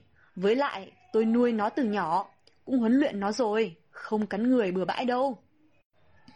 Ăn chay? Từ từ hàn thắc mắc, cọp mà cũng ăn chay sao? Phải, trừ rau củ ra thì nó không ăn. Vậy ăn chay kiểu gì chứ? Anh giỡn với tôi sao? Tùy vẫn còn sợ, nhưng cô vẫn gân cổ lên hét. Đối với loài hổ, ăn chay, tức là không ăn thịt người. Anh nhàn nhã trả lời. Vậy, vậy, vậy, vậy sao? Cô thở phào nhẹ nhõm, nhưng hình như anh rất thích trêu chọc cô. Đến khi nào cô khóc mới chịu dừng, nên anh lại mở miệng nói tiếp. Trừ phi tôi cho phép. Dầm. Trong đầu cô bây giờ như bị một tảng đá mấy chục tấn đè vậy. Anh có phải người không vậy? Người ta nuôi chó, nuôi mèo, còn anh thì nuôi hổ. Không lẽ anh là dã thú? Anh có phải người không vậy? Vừa nói dứt câu, cô liền lấy tay bụng miệng, tự biết là không nên nói vậy. Cô chỉ buột miệng nói thôi mà, chắc không chết đâu. Chưa một ai nói tôi là con người. Đôi mắt anh trầm xuống, nhưng khuôn mặt vẫn rất bình thản. Trước giờ, thật sự chưa ai nói anh là con người vì anh lãnh khốc, làm việc rất tàn nhẫn. Một khi đã giết người, thì anh sẽ không để bất kỳ ai sống sót. Người người gọi anh là hung thần cũng vì lý do đó. Từ từ Hàn chăm chú nhìn anh. Cô tự nghĩ, có phải anh cũng rất cô đơn? Em không muốn ăn trưa sao? Dược thiếu phàm cau mày nhìn cô. Muốn chứ? Từ từ Hàn lùi lại phía sau để bước, bước xuống giường. Vì cô không dám nhìn con bạch hổ to lớn kia đâu. Nhìn thấy hành động đó của cô, Dược thiếu phàm nhếch miệng cười. Sau đó cũng đứng dậy. Đi thôi, tiểu hổ. Hiểu lời chủ, con bạch hổ đi theo sau, còn cô thì lo sợ đi từ từ sau con bạch hổ, miệng lẩm bẩm. Tiểu hổ sao? Đại đại hổ mới đúng. Dù cô nói rất nhỏ, nhưng từng chữ đều lọt vào tai của Dược Thiếu Phàm. Càng lúc anh càng thấy từ tử hàn rất thú vị. Trên bàn phòng ăn được dọn sẵn. Ngồi xuống bàn ăn, Dược Thiếu Phàm phất tay ra lệnh cho mọi người lui xuống. Trong phòng ăn chỉ còn cô, anh và Tiểu Hổ. Từ tử hàn ngậm đôi đũa nhìn anh đăm đăm, không chớp mắt. Anh cũng chẳng quan tâm, vẫn nhàn nhã ăn cơm. Nè! Cuối cùng cô cũng lên tiếng. Cho tôi gọi điện thoại, ba mẹ tôi chắc đang lo lắng. Không cần, từ ra cũng biết rồi, sáng nay tôi đã phái người sang đó lấy đồ của em. Dược thiếu phàm buông đũa xuống, nhàn nhạt, nhạt trả lời. Vậy sao? Họ... Từ từ hàn ấp úng nói. Em bị bán cho tôi rồi, họ cũng không quan tâm đâu. Bây giờ thứ mà họ quan tâm. Anh trúng cầm, vẻ mặt có chút khinh miệt, đang chăm chú nhìn cô gái trước mặt. Tay cầm đũa, nhưng mặt thì lại cúi xuống. Dược thiếu phàm cười nửa miệng, nhấn mạnh từng chữ vừa phát ra. Đó chính là tiền và công ty của họ. Em bị bỏ rơi rồi. Em bị bỏ rơi rồi. Câu nói lặp lại trong đầu cô. Cạch, keng, tay cô không còn sức. Chiếc đũa đang cầm trên tay bị rơi xuống đất. Cô cắn chặt môi, đôi mắt rũ xuống. Bị bỏ rơi, thứ mà cô sợ nhất chính là bị bỏ rơi. Từ từ hàn im lặng, đầu vẫn cúi xuống. Dược thiếu phàm đôi mắt vẫn đặt trên người cô, một phút cũng không có phản ứng gì. Điều anh đang trông chờ, đó chính là phản ứng của cô, hoảng loạn, sợ hãi, tức giận hay là sẽ khóc lóc. Em không muốn ăn cơm sao? Dược thiếu phàm cười châm chọc. Từ từ hàn đáng thương lắc đầu. Khóe mắt cô bắt đầu ngấn nước. Từng giọt nước mắt bắt đầu rơi xuống. Từng giọt, từng giọt rơi xuống bàn tay nhỏ nhắn, đang đan chặt vào nhau. Từ từ hàn run rẩy cắn chặt môi cô, đang cố gắng kìm nước mắt, dù nó đang không nghe lời cứ chảy xuống. Dược thiếu phàm đứng dậy, kéo chiếc ghế bên cạnh từ từ hàn ngồi xuống, như ý anh muốn. Cô đã khóc, dù vậy trong lòng anh có chút không vui, nhưng sự nhiễu cợt mà anh muốn cô nếm thử vẫn còn. Ngước mặt lên, Dược thiếu phàm lười biếng, đưa tay chống cằm, giọng điệu ra lệnh, từ từ hàn, lắc nhẹ đầu, nhưng vẫn không ngừng run rẩy. Dược thiếu phàm cau mày, giọng của anh trùn xuống, trong tiếng nói hiện rõ sự không vui và có chút tức giận. Đừng để tôi lặp lại lần thứ ba. Từ tử hàn, ngẩng mặt lên. Từ từ hàn sợ hãi, ngẩng mặt lên, nhưng không nhìn anh, mà nhìn đi đâu đó. Đôi bàn tay nhỏ xinh, vội vàng lau nước mắt. Nói xem, bây giờ em thấy thế nào? Dược thiếu phàm nhếch mép cười châm chọc. Tôi, tôi đã làm gì sai? Giọng cô run rẩy, chữ được, chữ mất. Hình như là không có. Dược thiếu phàm vẫn chưa muốn buông tha cho cô nên vẫn tiếp tục chế giễu. Sao họ lại bỏ tôi như vậy chứ? Vì em là con rối của họ. Từ từ hàn dương mắt nhìn anh, đôi mắt đầy sự sợ hãi, đầy buồn bã. Tiếp tục lau khóe mắt cô cười khổ. Sau đó cô đứng dậy bỏ đi vào phòng. Anh thì vẫn ngồi đó cười thích thú, miệng lẩm bẩm. Xem ra em sẽ bị tôi bắt nạt dài dài rồi. Rồi cũng đứng dậy, bước lên lầu. Tiểu hồ nhìn thấy chủ nhân bỏ đi, cũng đứng dậy đi theo. Trong phòng của từ tử hàn bây giờ vang lên tiếng nức. Em bị bỏ rơi rồi, vì em là con rối của họ. Từng lời mà Dược Thiếu Phàm nói cứ văng vẳng trong đầu cô.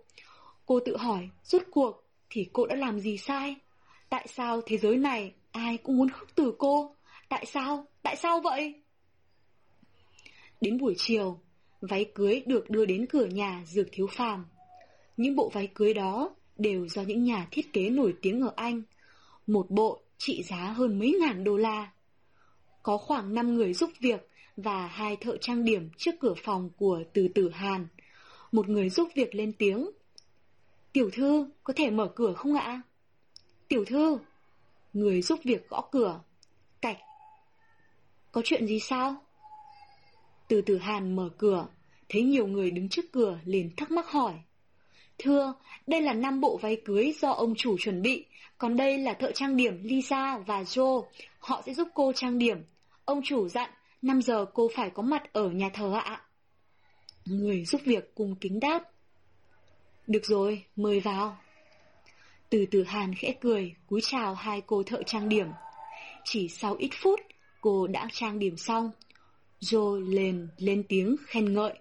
Wow, cô thật sự rất đẹp đó. Ừm, nhìn xem, đôi mày liễu thanh tú, đôi lông mi dài, cong vút, cùng cặp mắt to tròn, cái mũi nhỏ xinh. Còn nữa, cái miệng xinh đẹp, môi đỏ tự nhiên, hai bên má lại ửng hồng. Phu nhân à, cô quả thật là một mỹ nhân đó, không cần trang điểm cũng đã rất nổi bật rồi. Vậy sao? Cảm ơn. Từ từ Hàn gượng cười. Tiểu thư, mời thử áo cưới ạ. Người giúp việc đưa cho cô một trong số những bộ áo cưới kia. Không cần đâu, lấy cho tôi bộ váy trắng đó đi.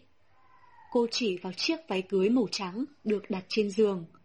Người giúp việc đưa nó cho cô. Từ tử hàn cầm lấy và mặc thử. Cô vốn đã xinh đẹp, bây giờ còn khoác trên mình chiếc váy trắng, lõa vai lại càng thêm lộng lẫy. Từ tử hàn từ từ đi xuống dưới sảnh. Mọi người không khỏi ngạc nhiên trước người con gái xinh đẹp, thuần khiết này. Cô bước lên xe, tài xế bắt đầu nổ máy.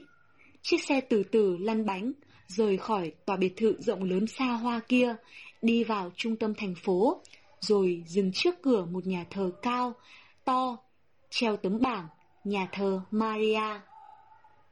Sau đó, được vệ sĩ đưa vào bằng cửa sau, tránh gây náo loạn.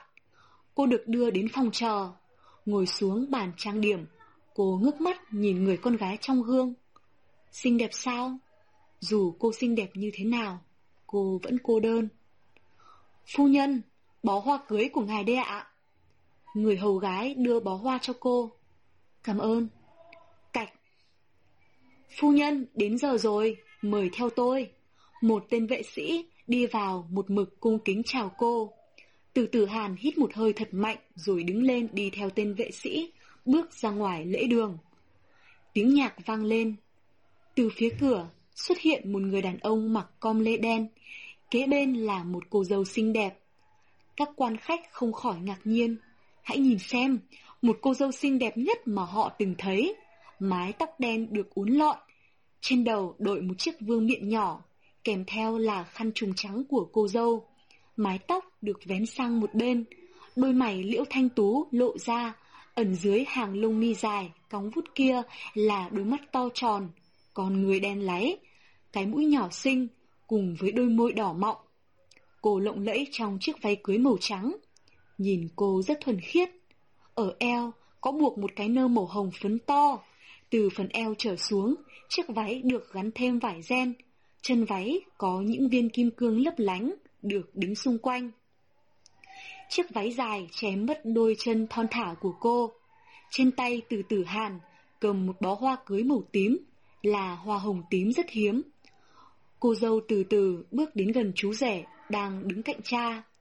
Người đàn ông này tuy khuôn mặt vẫn đang rất lạnh lùng nhưng cũng rất đẹp trai. Khuôn mặt góc cạnh rõ ràng, đôi mày rậm, hàng lông mi dài, đôi mắt màu hổ phách, sắc bén, đầy uy lực. Ẩn dưới cái mũi cao là đôi môi mỏng quyến rũ. Trên người anh toát ra khí chất ngạo thị thiên địa, xem thường trời đất. Người mặc com lê từ từ đưa tay của từ tử hàn cho anh. Đưa bàn tay rắn chắc của mình ra dược thiếu phàm, nắm chặt lấy tay của cô. Tiếp đó là người chủ hôn bắt đầu lên tiếng.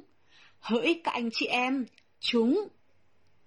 Thôi được rồi, không cần dài dòng như vậy đâu, tuyên bố luôn đi. Dược thiếu phàm cắt ngang lời của chủ hôn, vì anh nghĩ anh thì còn nhiều việc để giải quyết còn cái tục lệ dài dòng đó anh chẳng cần. Dù sao cũng chẳng ai dám chống đối anh. Chán của người chủ hôn đẫm mồ hôi, trong lòng vừa sợ, lại vừa bất ngờ. Những người có mặt ở đây thì xôn xao. Họ cứ nghĩ rằng là do anh quá nôn nóng kết hôn. Còn từ tử hàn chố mắt nhìn anh. Bực bội, dược thiếu phàm lên tiếng. Tôi không có thời gian đâu. Lúc này chủ hôn mới hoàn hồn tuyên bố. Ta xin tuyên bố, kể từ hôm nay hai con là vợ chồng. Con có thể hôn cô dâu.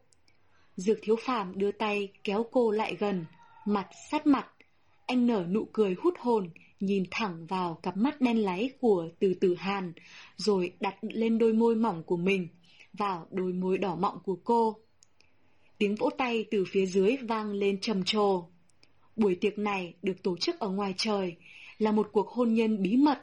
Chỉ có những khách mời quan trọng và những người bạn của Dược Thiếu Phàm. Từ từ Hàn từ nãy tới giờ vẫn cứ đang lóng ngóng như đang kiếm tìm ai đó. Chợt sau lưng có tiếng gọi. Xin chào, chị dâu. Ơ, anh là... Từ từ Hàn, nghi hoặc nói. Tôi là Lôi Lạc Kình, bạn thân của chồng chị đó. Lôi Lạc Kình tươi tán trả lời. Gọi tôi là Tử Hàn. Cô cúi đầu chào. Anh ta là bạn của Dược Thiếu Phàm sao? Trong lòng cô đầy nghi ngờ. Chà, không ngờ cô lại đẹp tới vậy đó. Thật là một mỹ nhân nhỏ. Một tiếng nói phát ra. Xin chào, tôi là Phong Nhất Thiên, bạn của chủ thiếu phàm. Phong Nhất Thiên đưa tay ra trước mặt của từ tử Hàn. Cô cũng lịch sự bắt tay. Nào, cùng cạn ly đi. Xem như lần đầu gặp mặt thì phải chào hỏi chứ. Lô Lạc Kình đưa cho cô một ly rượu vang, từ tử Hàn đưa tay ra cầm lấy. Uống cạn. Phong Nhất Thiên. Cười tươi, đưa ly rượu lên miệng rồi nói. Từ tử Hàn giật mình. Uống cạn sao? Tiểu lượng cô vốn không tốt. Uống hết ly này chắc cô say mất. Đành phải từ chối. Thật ngại quá.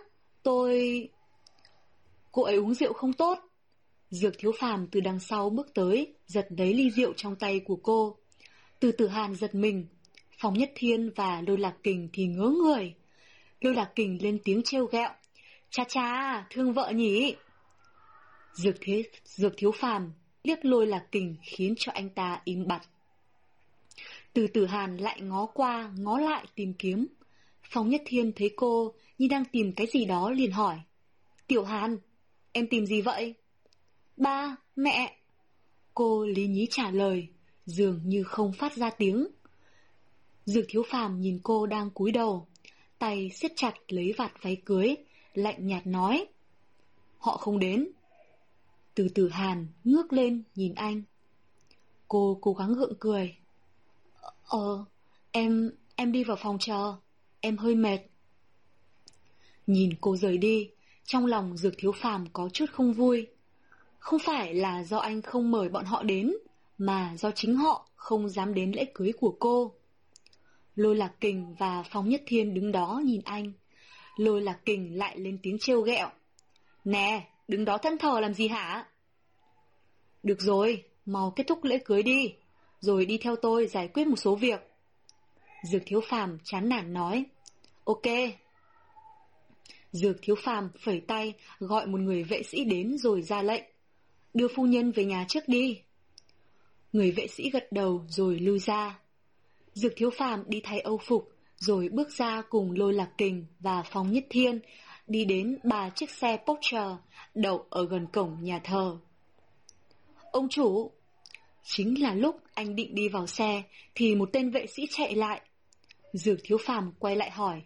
Chuyện gì? Thưa, không thấy phu nhân đâu ạ.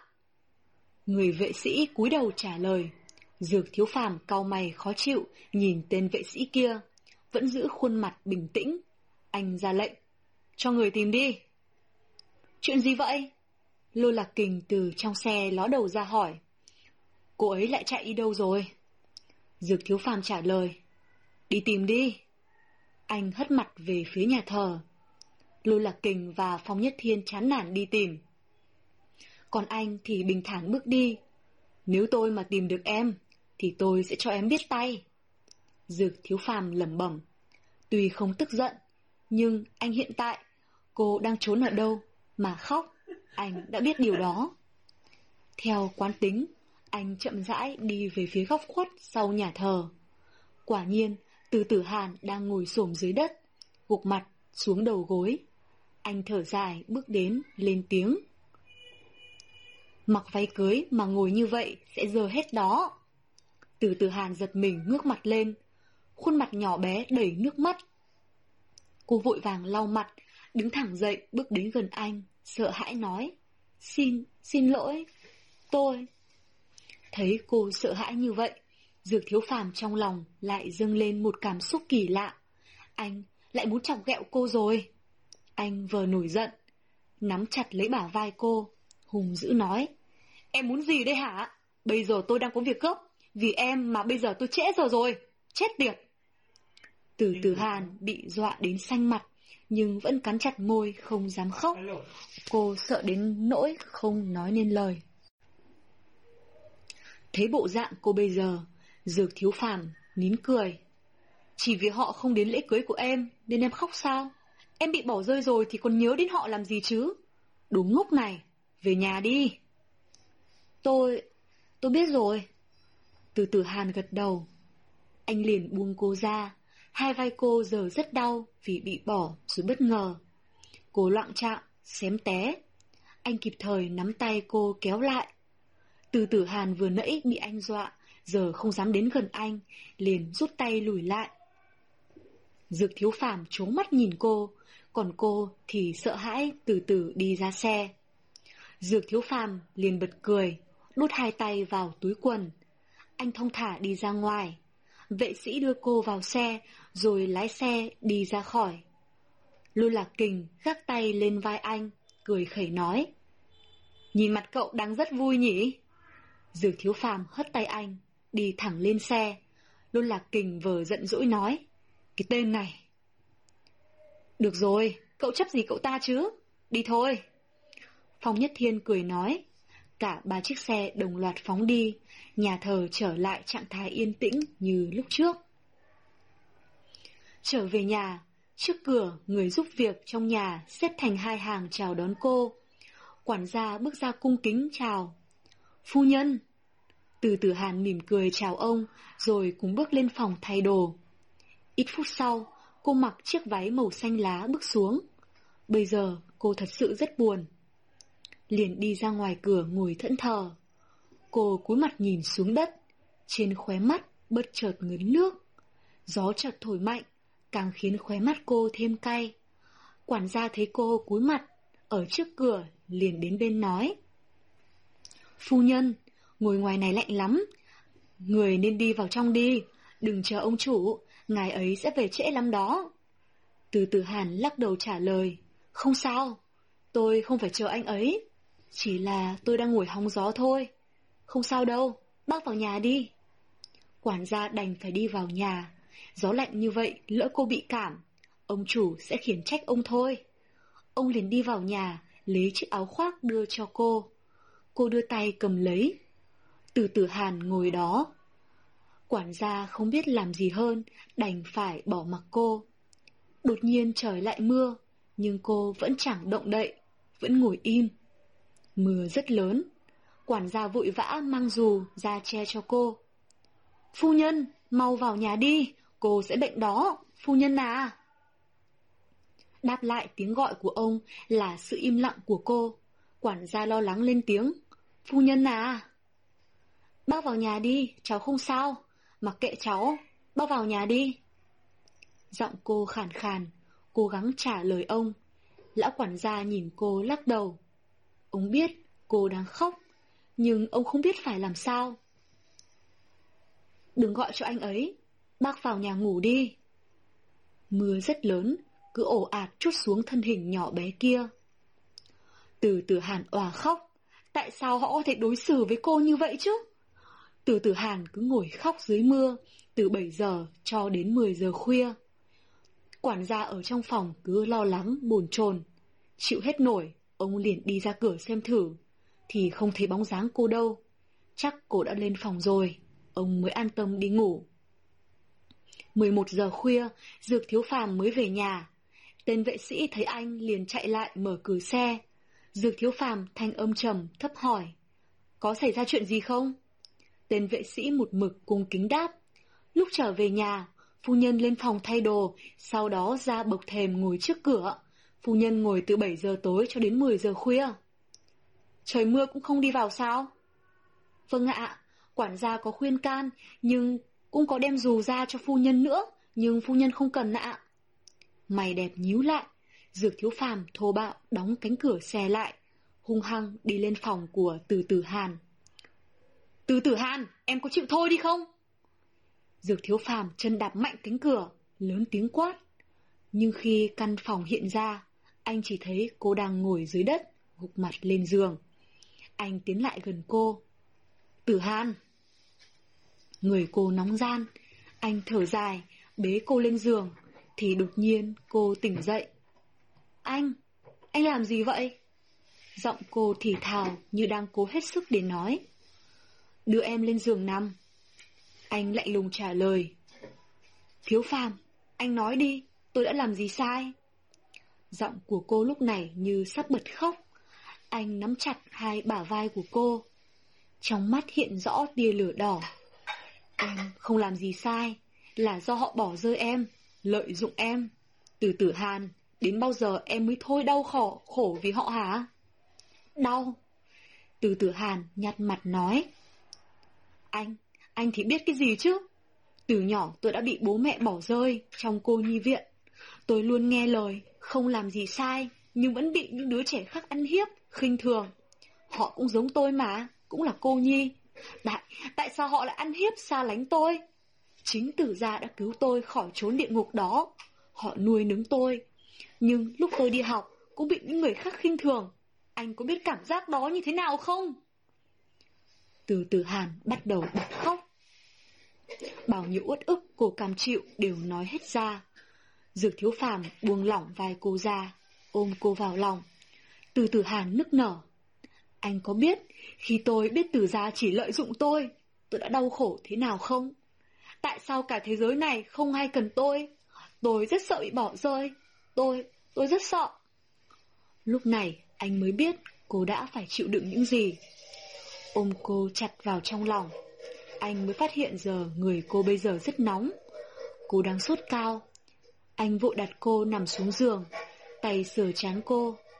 Chết tiệt, sao lại nóng như vậy? Nằm yên ở đây. Anh vừa mới quay đi thì vạt áo đột nhiên bị một bàn tay nhỏ nắm lại. Anh, anh đi đâu vậy? Từ tử hàn thì thào hỏi. Dường như ngay cả nói cũng rất khó. Tôi đi lấy đá trường cho em. Dược thiếu phàm quay lại nhìn cô gái yếu ớt đang nằm trên giường, khuôn mặt lạnh lùng, cất tiếng trả lời. Đừng, đừng đi. Đôi tay nhỏ vẫn chăm trung thủy nắm chặt lấy vạt áo của anh, hơi thở yếu ớt, từ từ hàn nài nỉ. Em muốn chết cóng sao? Dược thiếu phàm tức giận nói. Đừng, đừng. Trong đôi mắt to tròn kia, lại bắt đầu ngấn nước. Cô bây giờ rất khó chịu, rất lạnh, rất đau. Đôi môi tái nhợt, nhấp nháy như không còn sức để phát ra âm thanh, chữ được, chữ mất. Lạnh, lạnh. Trong lòng anh rất khó chịu, tim như bị ngàn con kiến cắn vậy. Anh nắm lấy bàn tay cô, đập thêm vài lớp chăn bông nữa. Anh khẽ nói, Hàn Nhi, đừng sợ, anh sẽ không bỏ rơi em đâu, sẽ không bao giờ. Lạnh. Mau đến nhà tôi ngay, trong vòng 2 phút mà không có mặt, tôi sẽ quăng các người cho sói ăn đấy. Nhìn cô như vậy, anh thật sự rất đau lòng, liền gọi điện thoại ra cho bác sĩ. Đừng lo, bác sĩ sắp đến rồi. Khoảng một phút sau, có một đám người hối hả chạy vào phòng cô. Tổng, tổng giám đốc! Bác sĩ Thạc thở dốc lên tiếng. Mau khám đi! Dược thiếu phàm ra lệnh. Ông liền nhanh chóng bước lại. Ông ra lệnh cho những người còn lại đưa dụng cụ. Bác sĩ Thạc tiêm cho từ tử hàn một mũi thuốc mê để cô an giấc. Tay thì truyền nước biển. Tuy khuôn mặt nhợt nhạt, nhưng xem ra cô cũng đã đỡ hơn nhiều. Phu nhân bây giờ đã bớt sốt rồi ạ. Do thể lực của cô ấy vốn đã không tốt, bây giờ còn bị cảm, có lẽ phải mất mấy ngày nữa mới khỏi hẳn. Bác sĩ Thạc cung kính nói, thể lực yếu. Dược thiếu phàm nhắc lại, như vẫn muốn biết nguyên nhân. Thưa, có thể là do lúc nhỏ, từng bị một thời gian bệnh nặng hay lao động quá nhiều, bị tổn thương tinh thần nên khiến cơ thể bị áp lực. Một số tế bào miễn dịch trong cơ thể suy yếu, từ đó dẫn đến việc thể lực không được tốt, rất dễ sẽ bị bệnh. Ông tận tình giải thích. Dược thiếu phàm quay sang nhìn cô, anh khẽ thở dài rồi phẩy tay, ra lệnh cho bác sĩ Thạc cùng với những người khác đi ra ngoài. Đồ đúng ngốc! Dược thiếu phàm ngồi ở đầu giường, chăm chú nhìn khuôn mặt nhỏ bé kia đang ăn giấc. Em là của tôi. Thành âm trầm ứng vang lên, dược thiếu phàm nằm trong vòng tay, ôm chặt cô vào trong lòng, như đang bảo vệ một vật bảo bối nào đó vô cùng quý giá. Lạnh, lạnh quá! Tiếng thở gấp chợt vang lên trong đêm khuya thành tĩnh. Dược thiếu phàm bất chợt thức tỉnh. Anh phát hiện ra cô gái đang nằm trong lòng bàn tay anh, run rẩy. Cánh tay anh siết lấy cô. Hơi thở nóng bừng, toàn thân nóng gian. Anh giật mình lên tiếng. Tử Hàn, em sao vậy? Lạnh, lạnh lạnh quá, rất lạnh. Từ tử Hàn không ngừng kêu than, cánh tay càng siết chặt lấy người anh hơn. Dược thiếu phàm lấy thêm chăn bông bên cạnh đắp cho cô, nhưng dường như không có ích, cô vẫn than lạnh. Mẹ ơi, đừng bỏ Hàn mà, mẹ ơi. Cô mê sảng, không ngừng gọi mẹ, dược thiếu phàm đau xót nhìn cô. Không ngừng run rẩy, Bây giờ đã là một giờ sáng, cô bây giờ lại phát sốt, có gọi bác sĩ cũng không kịp. Nghĩ ngợi một hồi, Dược Thiếu Phàm quyết định dùng thân nhiệt để sưởi ấm cho cô. Anh đưa tay, cởi bỏ chiếc áo pyjama ra, làn da trắng mịn lộ ra. Dược Thiếu Phàm bình tĩnh, tiếp tục cởi hết đồ trên người cô ra. Da của cô mịn màng, vì bị sốt cao nên có chút ửng đỏ. Hơi thở anh khó nhọc, cố gắng đè nén dục vọng xuống. Anh cởi bỏ chiếc áo sơ mi đang mặc trên người, tiếp tục ôm cô vào lòng, đắp chăn lại. Hơi thở của từ tử hàn từ từ đều lại, nhưng vòng tay vẫn trung thủy không buông. Thấy cô đã đỡ lạnh, anh cũng an tâm nhắm mắt tiếp tục ngủ. Chưa bao giờ anh thấy lo lắng cho một ai như lúc này. Trong lòng anh tự hiểu anh yêu cô, nhưng tình yêu này chưa chắc đã bền vững, vì anh và cô ở hai thế giới khác nhau. Thế giới của anh quá nguy hiểm, còn thế giới của cô tuy nhiều buồn phiền nhưng bình yên hơn thế giới của anh. Ngay lúc này, khi anh đang ôm chặt cô, một suy nghĩ liền hiện ra trong đầu. Anh muốn bảo vệ cô gái này, cả đời cũng không muốn rời xa. Ghé sát vào tai của từ tử hàn, anh thì thào lặp lại câu nói vừa nãy. Em là của tôi. 4 giờ sáng, từ tử hàn mơ màng tỉnh dậy. Ánh mặt trời chiếu vào phòng khiến cho tầm nhìn của cô bị trói. Đôi mắt mọng nước từ từ mở căng ra. Đập vào mắt cô là khuôn mặt anh Tuấn. Chưa kịp định thần thì cô phát hiện anh, dược thiếu phàm không mặc áo, còn cô thì cũng vậy. Cô hốt hoảng hét lên. Á, đồ dê sồm! Dược thiếu phàm đang im giấc thì bị tiếng hét chói tai của cô đánh thức. Mày đẹp nhíu lại. Dược thiếu phàm liếc cô một cái rồi lên tiếng. Em hét cái gì? Anh, anh, đồ của tôi, đồ dâm tặc. Từ tử hàn kéo tấm chăn, bao bọc lấy cơ thể, nhảy xuống giường. Khuôn mặt đó bừng hét lên. Tôi có làm gì em đâu. Dược thiếu phàm nằm nghiêng, lười biếng nói. Nhưng, nhưng đồ của tôi... Từ từ hàn chỉ vào lớp chăn bông, tức giận nói. Dược thiếu phàm nhìn khuôn mặt nhỏ bé kia đang đỏ bừng, trong lòng lại muốn trêu ghẹo cô. Anh gối đầu lên tay, cười tà nói, là do em tấn công tôi trước mà. Từ Tử hàn trố mắt nhìn anh, lắp bóc nói, sao? Dược thiếu phàm nhích mép nói, là do em cưỡng bức tôi mà. Em bị sốt mê sảng rồi, tấn công tôi rồi ấy ấy. Từ tử hàn bây giờ, mắt chữ A, miệng chữ O, không thể tin được. Bây giờ, tôi mệt lắm, lại đây. Anh đưa tay, ngoắc ngoắc cô lại. Hôm qua, em không cho tôi ngủ yên, bây giờ phải ngủ bù. Nhanh lên, mau nằm xuống đây. Tại sao chứ? Lỗi tại em, nên bây giờ phải làm gối cho tôi ôm. Tôi đếm đến ba. Em không lại là tôi bạo lực đó. Cô sợ hãi, đành phải tiến lại gần anh, lắp bắp, nói, tôi phải mặc áo. Toàn thân cao thấp của em tôi đã thấy hết rồi, cần gì phải che, mau lên. Dược thiếu phàm vờ nghiêm mặt ra lệnh, còn cô thì vừa tức vừa xấu hổ lầm bầm. Đồ vô sỉ! Xem ra em cũng đã khỏe hơn rồi nhỉ, có muốn thử lại không? Anh cố gắng nén cười lại, đưa bàn tay ra kéo cô nằm xuống giường. Từ từ hàn mất đà mà ngã vào lòng anh. Chưa kịp lên tiếng thì đã bị anh dán chặt môi mình với môi của cô, bá đạo đưa đầu lưỡi của anh lên vào bên trong miệng của từ tử hàn, không ngừng dây dưa với cái lưỡi thơm tho ngọt ngào của cô. Bàn tay nóng rực cũng không tự chủ được, xoa vuốt lên đường cong là lướt của cô. Từ tử hàn vùng vẫy, hai bàn tay nhỏ bé của cô hết sức đẩy anh ra, nhưng đành phải bất lực. Hồi lâu sau, Dược Thiếu Phàm lật người cô lại, bắt đầu từ ngồi cổ ngọc trắng, cổ ngọc trắng như tuyết của cô, ở trên cổ cô, không ngừng liếm hôn, mút vào, lưu lại ấn ký màu đỏ. Dược, Dược Thiếu Phàm, tránh ra! Từ từ hàn yêu kiều la lên. Cô bây giờ rất khó chịu, toàn thân nóng bừng, tim đập liên hồi, không theo quy luật nào. Dược Thiếu Phàm ngước mặt lên, nở nụ cười tà, nhìn vào người con gái trước mặt. Không phải em muốn xác nhận sao? Tôi đang giúp em tìm lại cảm giác mà. Miệng nói, nhưng tay cũng nhàn hạ. Mà liên tục xoa nắn nơi tròn trịa của cô, không kiêng kỵ, cứ trêu ghẹo nụ hoa anh đào kia, một bên gặm nhấm, lúc thì nhẹ nhàng, lúc thì thô bạo. Bên kia thì bị bàn tay to rắn chắc của anh giày xéo nụ hoa anh đào đến mức đỏ ửng. Ở trên eo nhỏ của cô vuốt ve một lúc.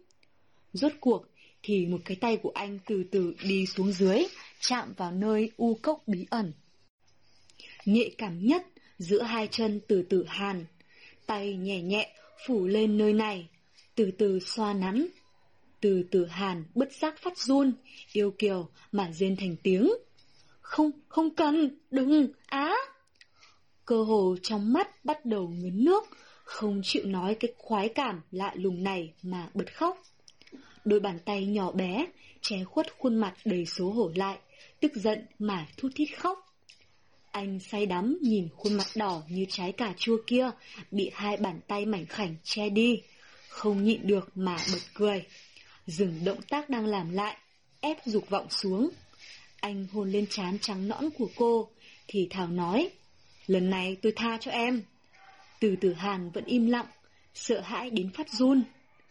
Tiếng nức nghẹn ở cuống họng, bây giờ, bất chợt phát ra. ư hức, hức. Dược thiếu phàm chố mắt nhìn cô, cô thật mít ướt, người đáng yêu như vậy thật khiến cho anh chọc ghẹo. Anh đưa tay, lấy chiếc áo ngủ bằng len dài, nhìn rất ấm áp ở đầu giường, nâng người cô dậy mà mặc vào. Sỏ tay vào. Thanh âm của anh trở nên lạnh lùng, Tuy rằng anh rất quan tâm cô, nhưng so với việc nói chuyện dịu dàng thì anh lại thích lạnh lùng mà bắt nạt cô hơn. Từ từ hàn ngoan ngoãn, đưa tay vào tay áo, thắt dây lưng áo lại. Dược thiếu phàm lại kéo cô nằm xuống. Cô giật mình, sợ hãi hét lên. Đừng! Nín, ngoan ngoãn nằm ngủ đi, không tôi đánh em bây giờ. Dược thiếu phàm lạnh lùng vờ tức giận nói. Từ từ hàn sợ sệt, ngay lập tức im bặt, không dám hé miệng một tiếng nào. Còn anh thì lại tủm tỉm cười. Em có yêu tôi không? Dược thiếu phàm lạnh nhạt nói. Không yêu. Cô gái nhỏ nằm trong vòng tay của anh run rẩy trả lời. Tại sao? Ánh mắt anh chợt trùn xuống, giọng nói cũng trở nên buồn bã. Tôi, tôi nói anh không được đánh tôi đó. Từ tử hàn khẽ liếc nhìn khuôn mặt của anh, liền bị anh ấn đầu xuống. Anh không muốn cô thấy anh bây giờ, vì anh đang nén cười. Trời ạ, nhìn anh giống như muốn đánh cô lắm sao? Thật ngốc. Được. Anh, anh hung dữ, đáng sợ, hay ăn hiếp tôi? Cô lý nhí trả lời. Dược thiếu phàm khẽ cười, buông lỏng người cô ra, đôi mắt nhu tình, như nước nhìn cô. Tôi là người không biết thế nào là dịu dàng, nhưng chỉ cần em yêu tôi, tôi sẽ trở nên dịu dàng với em, và chỉ duy nhất với mình em là người đầu tiên tôi dịu dàng. Từ từ hàn ngây người, trong lòng cô lay động một cảm giác nào đó. Cô im lặng, tay siết nhẹ áo của anh. Dược thiếu phàm lại siết chặt cô vào lòng. Anh tiếp tục nói, nhưng nếu em không nghe lời tôi, tôi sẽ bắt em phải trả giá cho việc dám chống đối tôi. Cô ngớ người, cố lay động. Trong lòng cô vừa nãy đã biến mất trong không gian. Rốt cuộc thì anh vẫn là đại ma vương rất đáng sợ. Dược thiếu phàm lại tiếp tục nói, biết chưa? Dạ, biết. Nghe cô dùng kính ngữ trả lời, anh bật cười. Cô bé này rất ngốc. Ngoan ngoãn ngủ tiếp, em vẫn chưa khỏe đâu. Dược thiếu phàm điểm nhẹ lên tóc cô một nụ hôn, bàn tay vỗ nhẹ lưng cô. Từ từ hàn nhắm mắt lại và thiếp đi. Thấy cô thở đều, anh mỉm cười hài lòng. Anh tự hiểu, cô bây giờ chỉ là một cô bé 17 tuổi, còn rất non nớt. Anh sẽ chờ cô chuẩn bị tinh thần để tiếp nhận anh. Chỉ khi nào cô sẵn sàng thì anh mới chạm vào cô. Anh đã tự hứa với lòng là sẽ nâng niu và bảo vệ cô thật tốt, vì cô chính là bảo bối của anh. Dược thiếu phàm ôm từ từ hàn ngủ cho đến 10 giờ mới dậy. Anh ngồi dậy, chỉnh tư thế ngủ lại cho cô, kéo chăn đắp cẩn thận, rồi bước xuống giường. Anh chỉnh trang lại quần áo, rồi từ từ mở cửa phòng bước ra. Thiếu phàm, ái trà, giờ cậu mới ngủ dậy sao? Tiếng lôi lạc kình từ sảnh vang lên. Chắc không phải là hôm qua, hoan hái, quá đấy chứ. Phòng nhất thiên cười vang, hùa theo chế diễu. Dược thiếu phàm liếc mắt nhìn hai cái người ngồi ở dưới sảnh rất tự nhiên, đang xem tivi kia, lạnh lùng hỏi. Đến đây làm gì? Hôm nay tổng giám đốc không đi làm, nên tôi tới xem có việc gì đó mà. Lôi lạc kình cười khẩy trả lời. Cậu rảnh đến vậy sao? Dược thiếu phàm bước xuống cầu thang, ngồi xuống ghế sofa đối diện lôi lạc kình và phòng nhất thiên, nhích miệng cười, nhích miệng cười nhạt.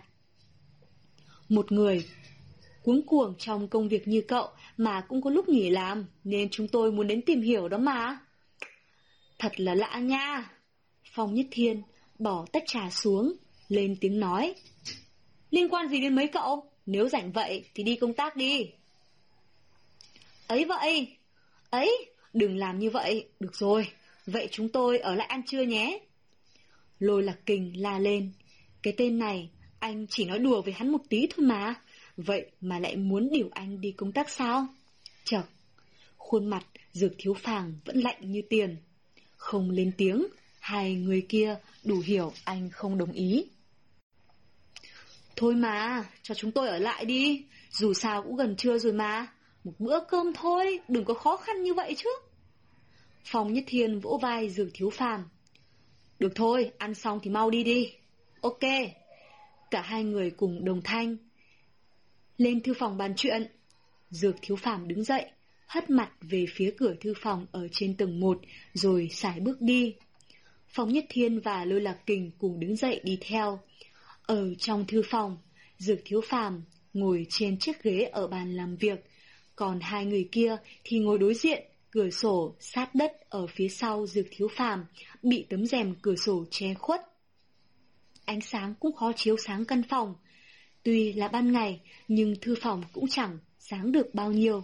Ánh sáng cứ mập mờ, làm tăng thêm phần ngột ngạt, nghiêm nghị của không gian nơi đây. Tình hình từ ra thế nào? Thanh âm trầm ấm vang lên. Dược thiếu phàm mở laptop lên, mắt nhìn vào màn hình, miệng thì hỏi. Đây là tài liệu, cậu xem đi. Phong Nhất Thiên lấy ra một sấp tài liệu đưa cho Dược Thiếu Phàm. Dạo Dạo trước, nhờ chúng ta mà công ty của Từ Hải Thiên đã không bị phá sản. Tôi đã phái người đi giải quyết tình hình, đem toàn bộ hàng hóa đi kiểm tra, thì được biết ông ta đã nhập rất nhiều hàng hóa chất lượng kém. Gần đây, ông ta còn nhập thêm hàng lậu nữa, lấy tiền của công ty để chi trả những thứ không cần thiết. Lôi Lạc Kình nghiêm túc nói. Hừm, những kẻ không xài được thì bỏ đi. Ánh mắt sắc bén lướt qua sấp tài liệu, rồi ném nó sang một bên. Ý cậu là tống ông ta vào tù đi. Dược thiếu phàm, cười nửa miệng nói. Con tử hàn? Phong nhất thiên chợt hỏi. Đừng cho cậu, cô ấy biết. Với lại hạng người như ông ta không đáng để cô ấy quan tâm. Dù sao cũng đâu phải cha ruột. Đối với ông ta, tử hàn chỉ là vật trao đổi thôi. Dược thiếu phàm nói, trong mắt thoáng thấy tia lửa đỏ. Là vì anh đang tức giận cho cô, hay anh đang lo cô sẽ phát hiện ra anh hại cha của cô? Cậu yêu cô ấy à? Lôi lạc kình nghi ngờ hỏi. Phải. Dược thiếu phàm rất khoát trả lời. Tại sao? Tại sao ư? Vì cô xinh đẹp, ngây thơ, trong sáng, chưa từng với bẩn bụi trần. Nhưng một cô gái như thế lại có trái tim quá mỏng manh, có quá khứ, quá đáng thương. Nghĩ đến đó, đôi mắt anh trở nên dịu dàng hẳn. Anh yêu cô. Phải. Lần đầu gặp cô, anh đã bị cuốn hút bởi vẻ đẹp thuần khiết của cô. Trái tim anh lần đầu biết rung động trước một người. Nhưng anh lại không thích nói điều này với những người khác. Chỉ giữ trong lòng những độc chiếm cảm giác ấy cho riêng mình. Cô ấy rất tin người và rất dễ bị bắt nạt. Nghĩ đến thú vị và dễ tính. Và sự tin người của cô ấy anh lại ngứa từ cái cảnh sáng nay, khóe miệng vô thức cong lên và Phong Nhất Thiên và Lôi Nhạc Kình ngẩn ngơ nhìn anh. Làm bạn với anh từ cấp 2, đây là lần đầu tiên hai người thấy anh cười với nét mặt dịu dàng như vậy. Như vậy cũng tốt, có một người ở bên cạnh, cho anh quan tâm. Là được, Lôi Lạc Kình mỉm cười, nói, vậy sao? Nói tiếp chuyện lúc nãy đi. Dược thiếu phàm lại trở nên lạnh lùng. Được thôi. Trong khi bên thư phòng đang bàn bạc, thì lúc này, trong phòng của từ tử Hàn, cô vừa tỉnh dậy. Trong người còn một chút mệt và nhức đầu. Cô ngồi dậy, trong đầu chợt hiện lên cảnh tượng lúc nãy. Ngay lập tức, khuôn mặt cô bỗng chốc hóa đỏ. Cô ôm mặt lẩm bẩm nói, làm sao đây, mình làm sao dám gặp ông ta chứ? Mà anh ta Nói tối hôm qua, mình, mình cưỡng bức anh ta, có phải thật không? Không thể nào, sao mình lại có thể biến thái như vậy chứ? Nhưng, ừ, nhìn mặt anh ta lại rất nghiêm túc. Chúa ơi, phải làm sao đây? Sao mình lại dám nhìn mặt anh ta được chứ? Nhưng, chắc giờ anh ta không có ở nhà đâu. Ha, đói quá. Cứ như thế, chỉ vì câu nói của anh mà khiến cho cô lo lắng, ngồi độc thoại từ nãy tới giờ. Chuẩn bị xong, cô mở cửa phòng ra, nhìn xung quanh thật kỹ, xem anh có ở nhà hay không. Nhìn một hồi, không thấy anh, cô mới thở phào nhẹ nhõm mà đi xuống dưới sảnh. Thấy quản gia đang đứng ở gần cửa bếp. Từ từ Hàn đi lại, vui vẻ nói, chào bác quản gia. Quản gia thấy cô, cung kính cúi đầu nói, vâng, chào phu nhân. Bác quản gia à, sau này đừng khách sáo như vậy, cứ bình thường được rồi. Thấy ông như vậy, cô có chút khó xử và xa lạ. Không được đâu phu nhân, như vậy thật vô phép. Quản gia lắc đầu nói. Nhưng như vậy thì xa lạ lắm, bác quản gia cũng là người một nhà mà. Từ tử hàn buồn bã nói, nếu tôi không cư xử đúng mực thì ông chủ sẽ trách phạt. Thấy cô buồn bã, trong lòng ông có chút áy náy. Phu nhân, trong người của cô chưa chưa khỏe hẳn, đừng đi lung tung, kẻo bệnh trở lại đó. Vâng, cháu biết rồi, bác quản gia à. Ừ, có gì ăn không ạ? Cháu hơi đói. Để tôi sai người làm cho phu nhân ít cháo. Bác quản gia mỉm cười nói. Được, vậy cháu ra vườn chờ. Phu nhân chưa khỏe hẳn, ngoài trời đang có gió lạnh đấy, nên ở trong nhà sẽ tốt hơn. Không sao, không sao. Từ từ Hàn tươi cười nói, rồi cúi chào bác quản gia, đi ra vườn. Quản gia cũng đành nghe theo. Ông sai đầu bếp nấu cháo cho cô, rồi tiếp tục làm việc. Vừa nãy nghe cô nói, ông cũng giống như người một nhà, khiến ông thấy rất vui. Thật kỳ lạ, mỗi khi nói chuyện với cô, ông đều cảm thấy cô rất lễ phép, lại rất thân thiện. So với những vị thiên kim tiểu thư khác, thật rất khác xa. Cô giống như thiên sứ vậy, khiến người ta không thể nào mà ghét được. Ở ngoài vườn hoa, từ tử hàn lấy bình tưới nước, vui vẻ tưới, tưới nước cho những bông hoa xinh đẹp kia. Ở đây giống như là một khu vườn cổ tích vậy, lộng lẫy, thơ mộng, thật là đẹp. Cô ngồi xuống ngắm nhìn những nụ hoa vừa mới chớm nở, ngát hương thơm. Cô lấy trong túi ra một lọ thủy tinh nhỏ, trong đó là những hạt giống nhỏ xinh. Cô thì thầm nói, không biết có trồng được không nhỉ? Bất chợt, một cơn gió thổi mạnh khiến cô run rẩy và hắt một hơi một cái. Hắt xì! Trời lạnh thật, cũng phải, sắp sang đông rồi. Xoạt! Chợt, một chiếc áo khoác ấm cúng bao bọc lấy người của cô. Trời lạnh vậy, ra đây làm gì? Cùng một thanh âm lạnh lẽo vang lên. Ớ! Từ từ hàn ngớ người quay lại thì thất kinh hồn vía mà giật mình bật ra phía sau, ngồi bệt xuống đất. Dược, dược thiếu phàm. Sao? Dược thiếu phàm nhìn hành động của cô, suýt chút nữa mà phó, phá bỏ hình tượng lạnh lùng của mình mà bỏ lăn ra cười.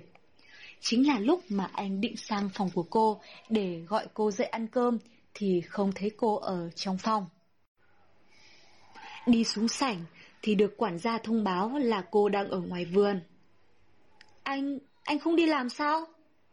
Thấy mặt anh, cô liền nhớ chuyện lúc ban sáng, khuôn mặt trắng mịn lại đỏ bừng lên, lắp bắp hỏi.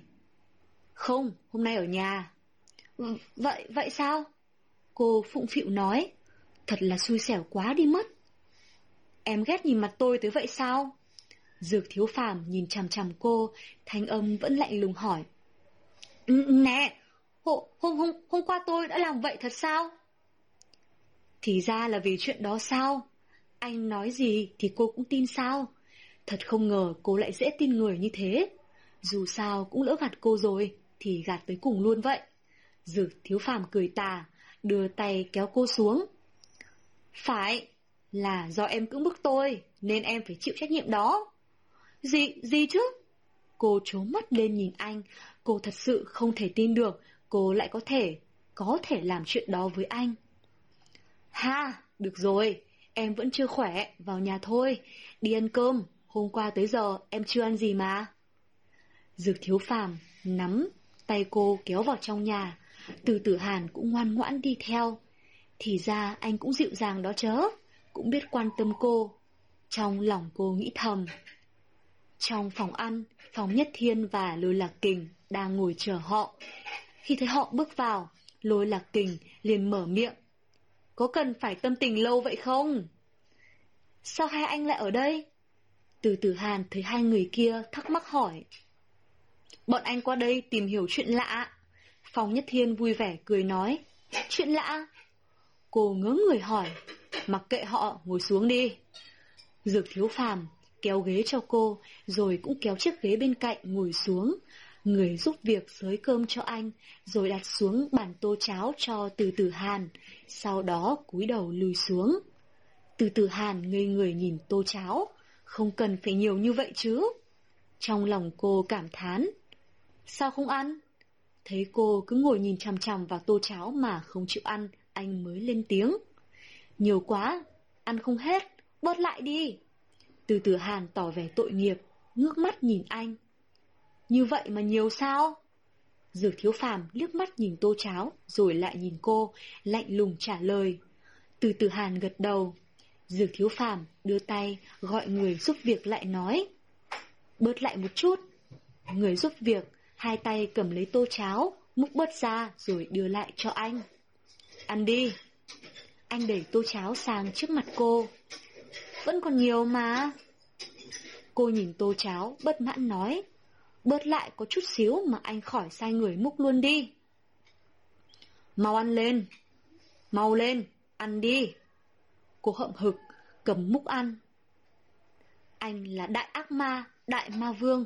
Từ từ hàn trong lòng đầy ai oán, trách anh. Ăn được một muỗng, cô liền nhăn mặt.